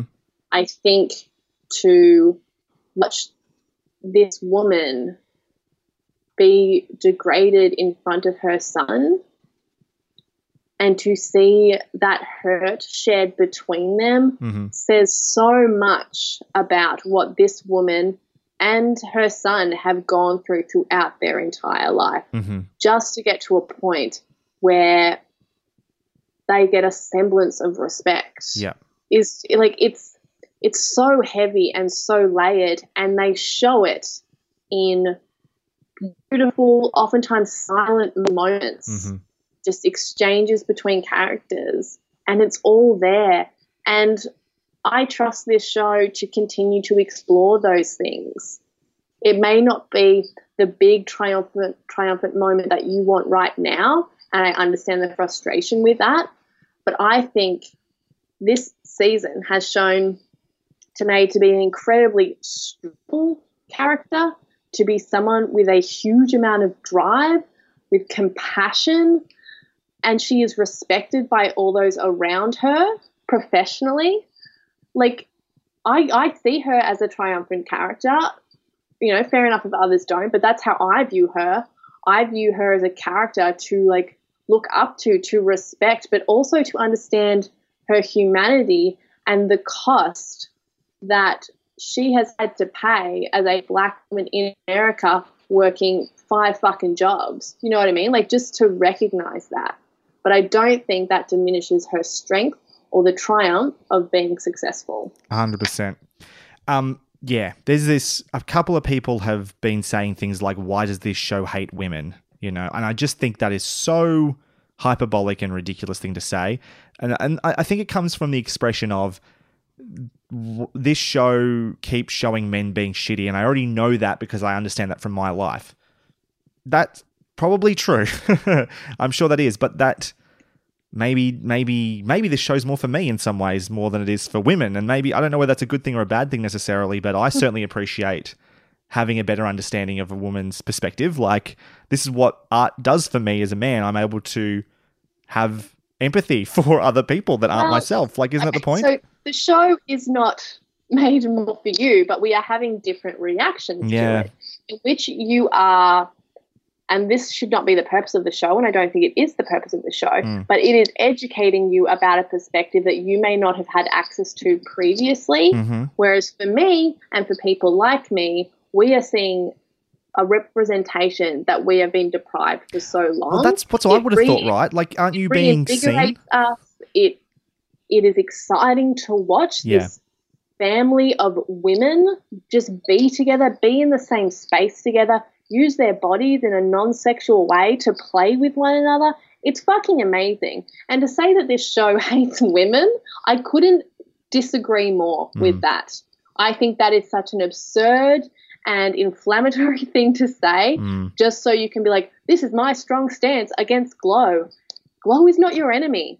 Glow is not something that is so toxic that you need to rip it apart without seeing any value in it. I Yeah. don't like, and maybe someone, like, in the next couple of weeks, someone will write an amazing essay about the perspective that Glow hates women and they will prove me wrong and I will read it and I'll be like, you made some really good points, fair points. And I will say that on the podcast.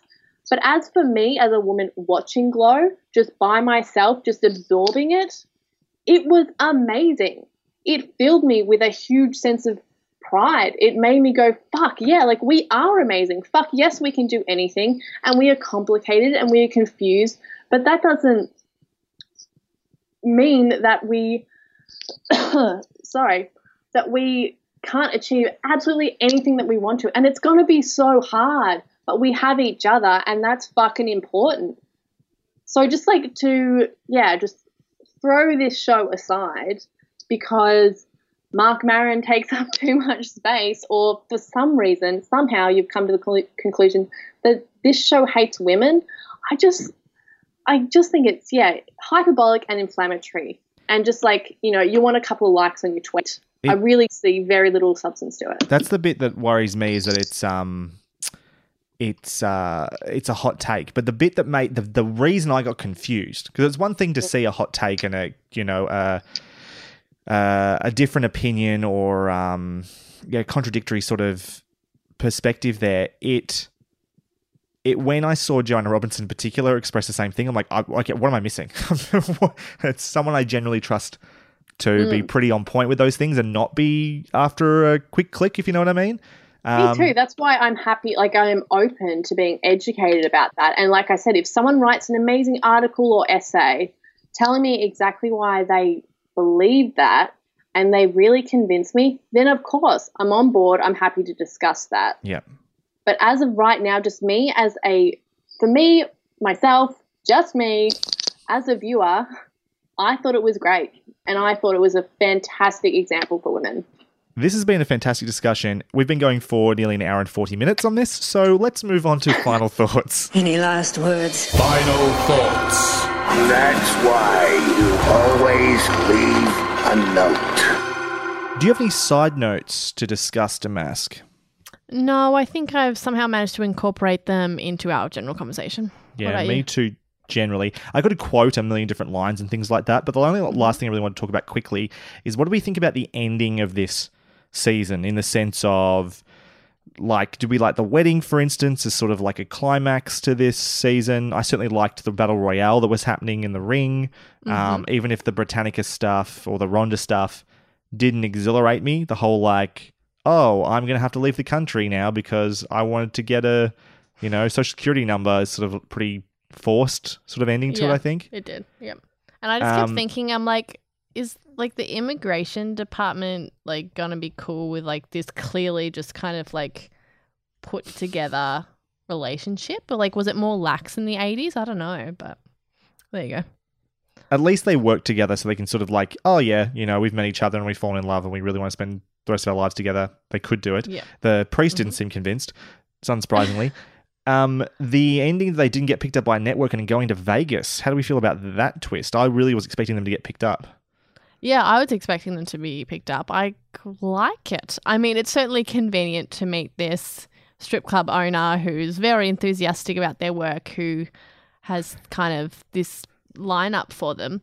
But I don't care because I am excited for season three. I think it's Um, just like season one made me go, fuck yeah, can't wait for more. That's exactly what happened at the end of this season when they're, you know, on the bus to Vegas. I was like, fuck yeah, can't wait for more. Like, what is going to happen during those live shows? Love it. What Did about you have any particular thoughts about Ruth's look at the very end? Like her. Her when- trepidation. yeah, it's really like, oh no, sort of look that She's at, right at the end scared. there. She is scared. I mean, change is scary. And I think to finally be happy for her, I think is a strange place to be in. And the possibility of it all falling apart, of that new relationship falling apart, of that family that she has built, things are changing. So that might fall apart. I think she's scared about that.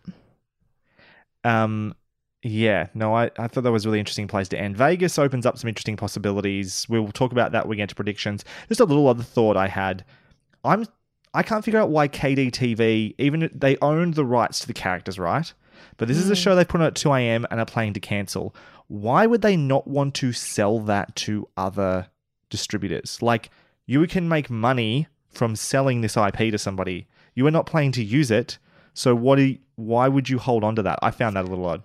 Um, because that sexual predator is probably a spiteful dickhead. Uh, yeah, yeah, that's an excellent point. That well summarized. I love. I just just thought about that bit actually where um Sam um breaks the guy's car window and Glenn just comes Mm. out and goes. He pisses off a lot of people. That could have been anybody. Yeah. It just Um, annoyed me because I was like, no, Sam, go for the panels. Yeah, You yeah, can really- easily replace the glass. Come on. Exactly. Rookie Um, mistake. Least favorite and favorite episodes. What was your least favorite episode of the season, Damask? My least favorite, just give me a second while I casually scroll up. Oh, there it is. Um, I thought it was going to be episode nine, Rosalie. Mm-hmm. Um, but then I went back and actually read over the episode summaries, and I think I'm going to have to give it to episode two, Candy of the Year. Yep. It was a good intro to Yolanda, which I liked. I liked her energy, but I was worried at that stage that the show would become too cheesy. And I was Yep. like, oh no, oh no, a bit worried about that. Um, you know, yeah, Debbie struggles to get respect from Bash and Sam, and she does have a little bonding time with Tammé, which I really enjoy, but nothing in that episode really blew me away. Nothing like really spoke to me on a level that, you know, other episodes certainly did. So I think, it, yeah, it's going to have to be that one, episode two. My least favorite episode is episode two as well. Uh, Candy of the Year. It just, um, I think it's definitely got good ideas, themes, topics in the episode. It just didn't have the emotional punch of the best episodes. Mhm. Um, it, it, I just had, I made the new, fewest notes about it. It was the most sort of paint by numbers episode of Glow that I can think of. Mm. If that makes sense. Mhm, yeah, totally. Um, so for that, it wasn't a bad episode. It just wasn't an exceptional or great episode. Uh, your favorite episode of the year, Damask? Well, I've already spoke at length about this one, so I'll just say it's episode eight, The Good Twin, for all of the reasons I listed earlier when we were talking about it. Yeah. Um, mine is it could have been episode eight. It wasn't, but it very well could have been. It was up there. Mine personally was episode four, the mother of all matches. Yeah, We've that was my runner-up, episode Yep. four. Right. So these are the, the two obviously top episodes of the season. I um I've mentioned I've gone into detail already about it, so I won't go through it again. But I legitimately think it was a five star episode of television, like Mm. one of the best episodes I've seen all year. It was so good, and just that moment during the wrestling match, like I said, to to give that stupid, totally predetermined performance stakes like it does is Mhm. masterful, and I felt all of it. It was so good. Mhm. Do we have any predictions, hopes, concerns for the show going forward? Um, I hope we get more of the other girls. I really do. Mhm. Um, I yeah, I think now now is the time. I mean, it could have. Ha- I would have been happy if it happened in season two, but I don't think you can have a full season three without doing that and people not be going. "Well, When when is that going to happen? What is the purpose of those people being around? Yeah. So I think it's really important that they do that next season. I have concerns that in the next couple of days there's going to be some weird backlash against this show and it's going to infuriate me. I'm concerned Sure. about that. Um, no, I'm just looking forward to next season and I'll probably rewatch season two for a third time. You just need to do be the counter take to the counter takes. You need to Yes, counter exactly. the counters. Be on be on the forefront. Take this cold take. Yeah, I really liked it. yes, Yeah. seriously, do that. Yeah. because that's you know that's obvi- honest, often the instant response. Then you hear the negative responses, and then it goes cold. It's like stick with it. Go no, this is great. I love it. Every week, I'm just going to tweet, I really liked Glow. Yeah, absolutely. Yeah. Just Um, keep the conversation going. I'm very interested to see where Vegas, what Vegas throws at us. I don't see off the top what's obviously going to happen there, but certainly that different environment to LA. Vegas is a very odd, interesting place. At least the time I've spent there personally. Um, They'll be I'm- dealing with huge crowds, more fans having access to them. Could be very interesting. yeah, could be really, really interesting and fascinating. And just the environment of Vegas, what it throws at you as well. That's just such a crazy, unique place. Um, and like same as you, I hope we just see more of the characters who haven't had a heap of the time in the spotlight yet. It gets to a point where you've got so much potential in those characters. If you're not utilizing them, it's like, why is this going to waste? You know? And there is a point of no return with Reggie, not with Reggie, with Debbie and Ruth as well, where it's like, if we just keep doing the same storyline with them, I mean, if they come up with mm-hmm. fresh stuff, great. But you've got so much raw material there, we may as well dive into it with the others. Particularly Reggie. We didn't talk about this. She gets pushed out like in episode one, doesn't come back till episode seven. It's just like that was so weird. I was trying to figure out like, did the actress was she pregnant or something? Like, what happened that she was like pushed out of the show so much? It was odd. Yeah. I, I think it was just a catalyst for us and the girls to remember who Sam was. And then was obviously, stakes. when Sam has improved himself a little bit, Reggie comes back. I, I think that's the narrative purpose. It just we didn't get much, even time to like digest it. She was just gone. She just wasn't there the next time, basically. Mm. Anyway, I think that's it. I think that's the end of our glow discussion. Thank you very much for listening to this episode of Hunting Seasons. If you'd like to contact us, you can do so via our website, huntingseasonspodcast.com. You can email us at contact at huntingseasonspodcast.com. Tweet us at cunty. Cunting season. Don't you edit that out. Don't you edit it out. I might add that I'm going to create end. a parody account. Hunting seasons. Um, tweet us at Hunting Estcast. You can find myself, Broderick Gordis, on Twitter at bgordisb, G O R D E S. Damask, where can people find you on Twitter? People can find me at Maskimo, M A S K Y M O O. Uh, thank you very much, Sean Kirkpatrick. Or at Cunting Seasons. Coming soon. I love the idea that we somehow have a parody account. That's really funny to me. Thank you to Sean Kirkpatrick, aka at Shawnee Boy Draws for his logo and design work. Thank you, Jordan Calavis, for our theme song, and Lucas Heil of Birthday Loyalty Club for our bumpers. Find links to their work in the show notes. If you enjoy it, we do here. We'd really, really appreciate you sharing this podcast with others who you think might enjoy listening. Please review us on, you know, iTunes, Google Podcast, Stitcher, Spotify, whatever. But we'd really love you, really, really love you to uh, share this with friends. iMessage, you know, WhatsApp, Viber, in person. Oh my God. Take their phone and download this podcast into their podcast app of choice so they just don't have a choice. Do that. That's a great idea. Um, or just upload it to Pornhub and just share it that way. th- that, that'll get us views for sure. Yeah. Oh, Where wait, we won't get clicks? those views though, will we? God if we damn call it. if we call, if we call it cunting seasons, maybe it will. Cunting seasons. there you go. It, full circle. came full round. circle. Next week, we'll be back to discuss Hun- uh, Handmaid's Tale season two, um, which I'm looking forward to. Like, Yeah, that's a- going to be just as much fun as Glow. Oh yeah, yeah. Mm. I mean, it's the same show, really. It's uh. My goodness, this is falling apart at the end. Anyway, we'll see you next week for Handmaid's Tale season two. Thank you very much for listening. We'll see you next time. Bye.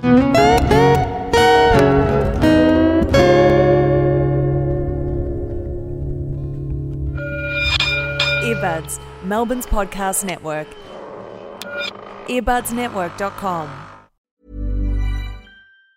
Mom deserves the best, and there's no better place to shop for Mother's Day than Whole Foods Market. They're your destination for unbeatable savings, from premium gifts to show-stopping flowers and irresistible desserts. Start by saving 33% with Prime on all body care and candles. Then get a 15-stem bunch of tulips for just $9.99 each with Prime. Round out Mom's menu with festive rosé, irresistible berry chantilly cake, and more special treats. Come celebrate Mother's Day at Whole Foods Market. When you make decisions for your company, you look for the no brainers. And if you have a lot of mailing to do, stamps.com is the ultimate no brainer. It streamlines your processes to make your business more efficient, which makes you less busy. Mail checks, invoices, legal documents, and everything you need to keep your business running with stamps.com. Seamlessly connect with every major marketplace and shopping cart. Schedule package pickups and see your cheapest and fastest shipping options from different carriers with rates up to 89% off USPS and UPS rates. And with the stamps.com mobile app, you can take care of mailing and shipping wherever you are. Make the same no-brainer decision as over 1 million other businesses with stamps.com. Sign up with code program for a 4-week trial plus free postage and a free digital scale. No long-term commitments or contracts. That's stamps.com. Code program.